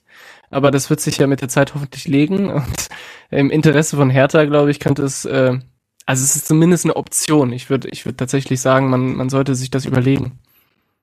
Ja, ich denke, bei, da kommt es auch drauf an, hat man vielleicht sogar selber einen Rechtsverteidiger im Auge. Ne, also man kann ja auch für die jeweiligen Positionen andere Spieler verpflichten.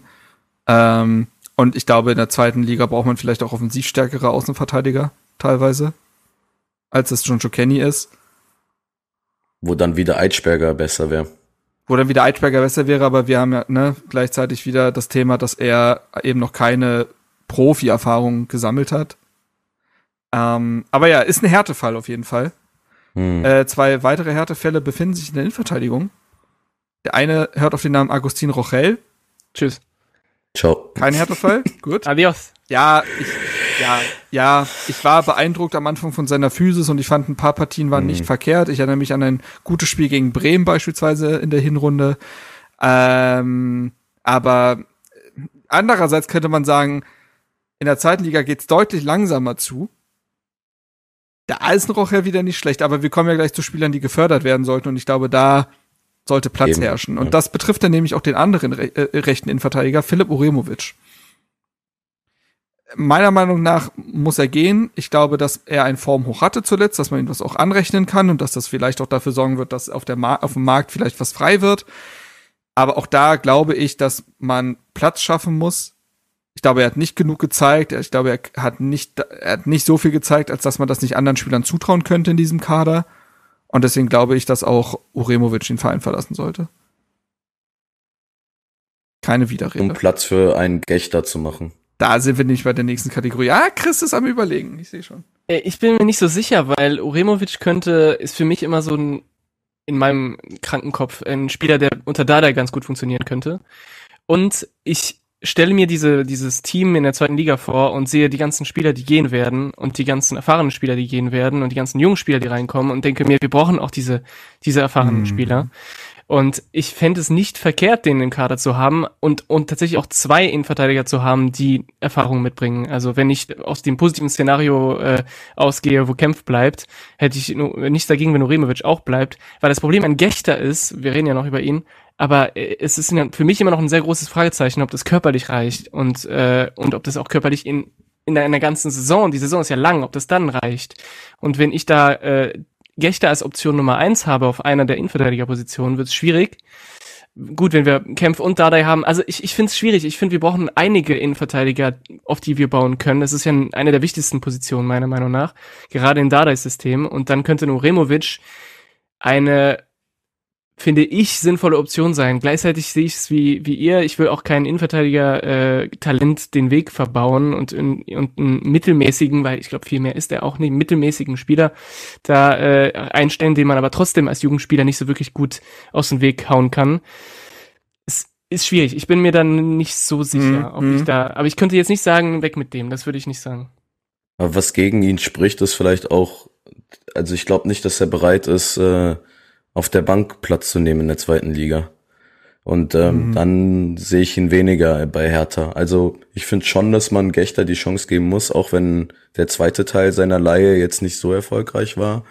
Ähm, aber ihn jetzt, also jetzt einem Gechter einen Uremovic vor die Nase zu setzen, ähm, das sehe ich nicht. Ähm, man könnte vielleicht drüber diskutieren, wenn man sagt, man plant da Dardai äh, auf der auf der zentral defensiven Position in, auf der 6, dann braucht man einen Innenverteidiger mehr.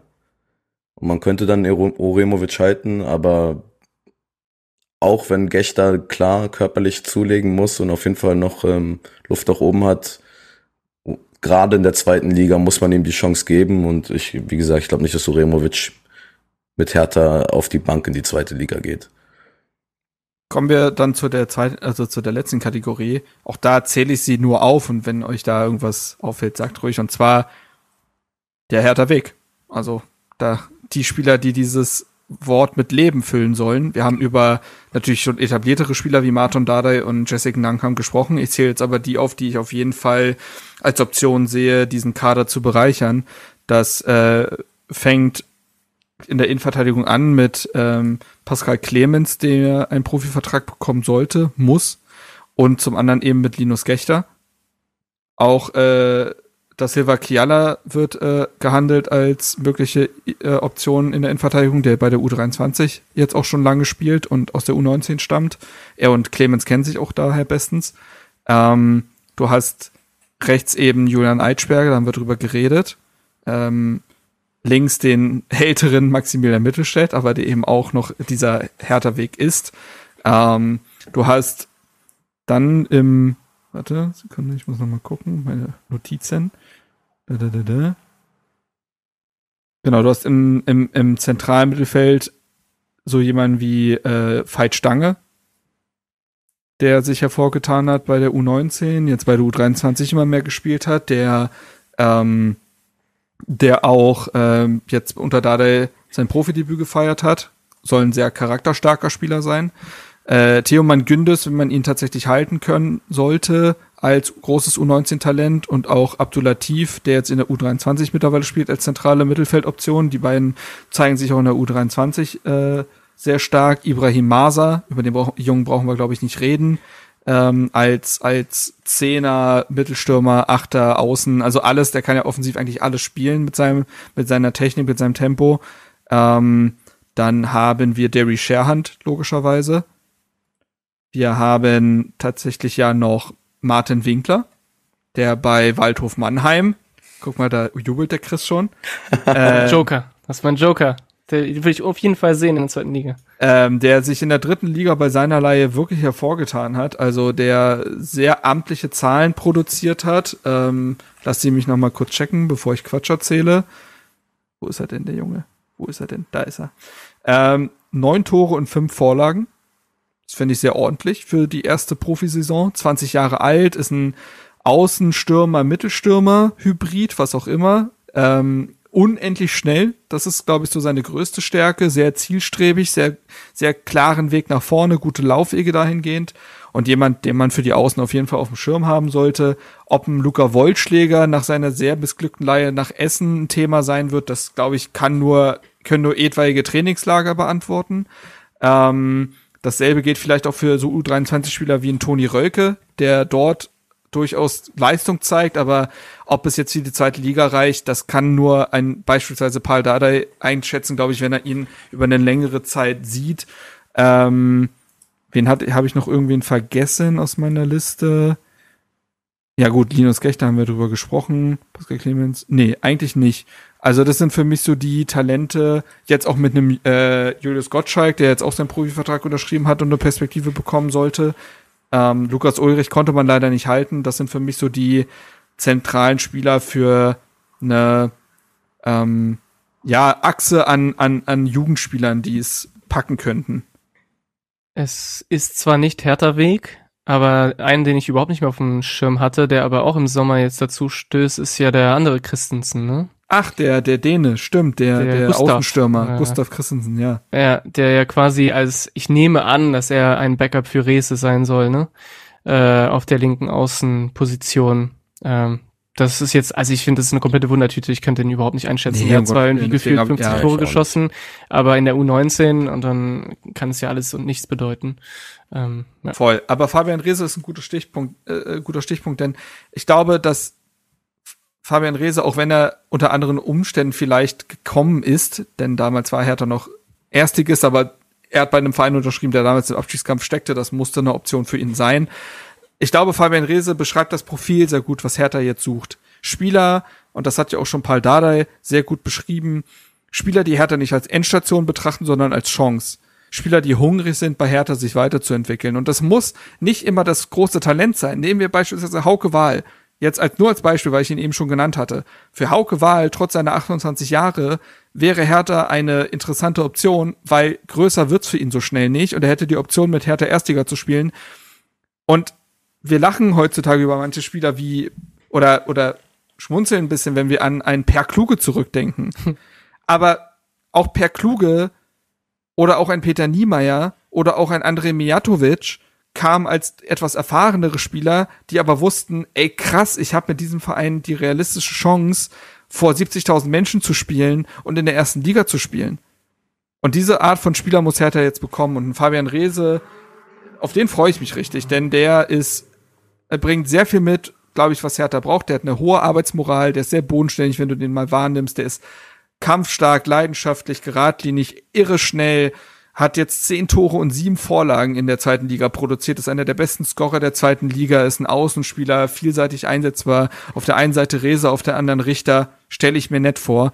Und diese Form von Spieler muss jetzt ein Benny Weber finden, die, die vielleicht die Zweitliga sogar schon ein bisschen kennen, die Härte als Chance betrachten, die hungrig sind, die nicht viel Gehalt verlangen und die eine gewisse Art von Fußball verkörpern. Und da bin ich extrem gespannt, wem man da so aus dem Hut zaubern wird. Denn ja, Hertha hat finanziell kaum Möglichkeiten und doch wird Hertha ja ein bis zwei Spieler verpflichten.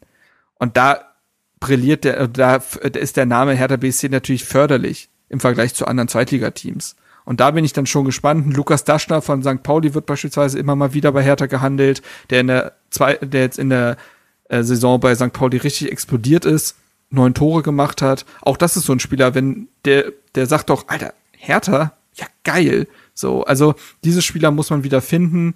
abseits von, von den eigenen Eingewächsen, abseits von Spielern, die im eigenen Kader sind.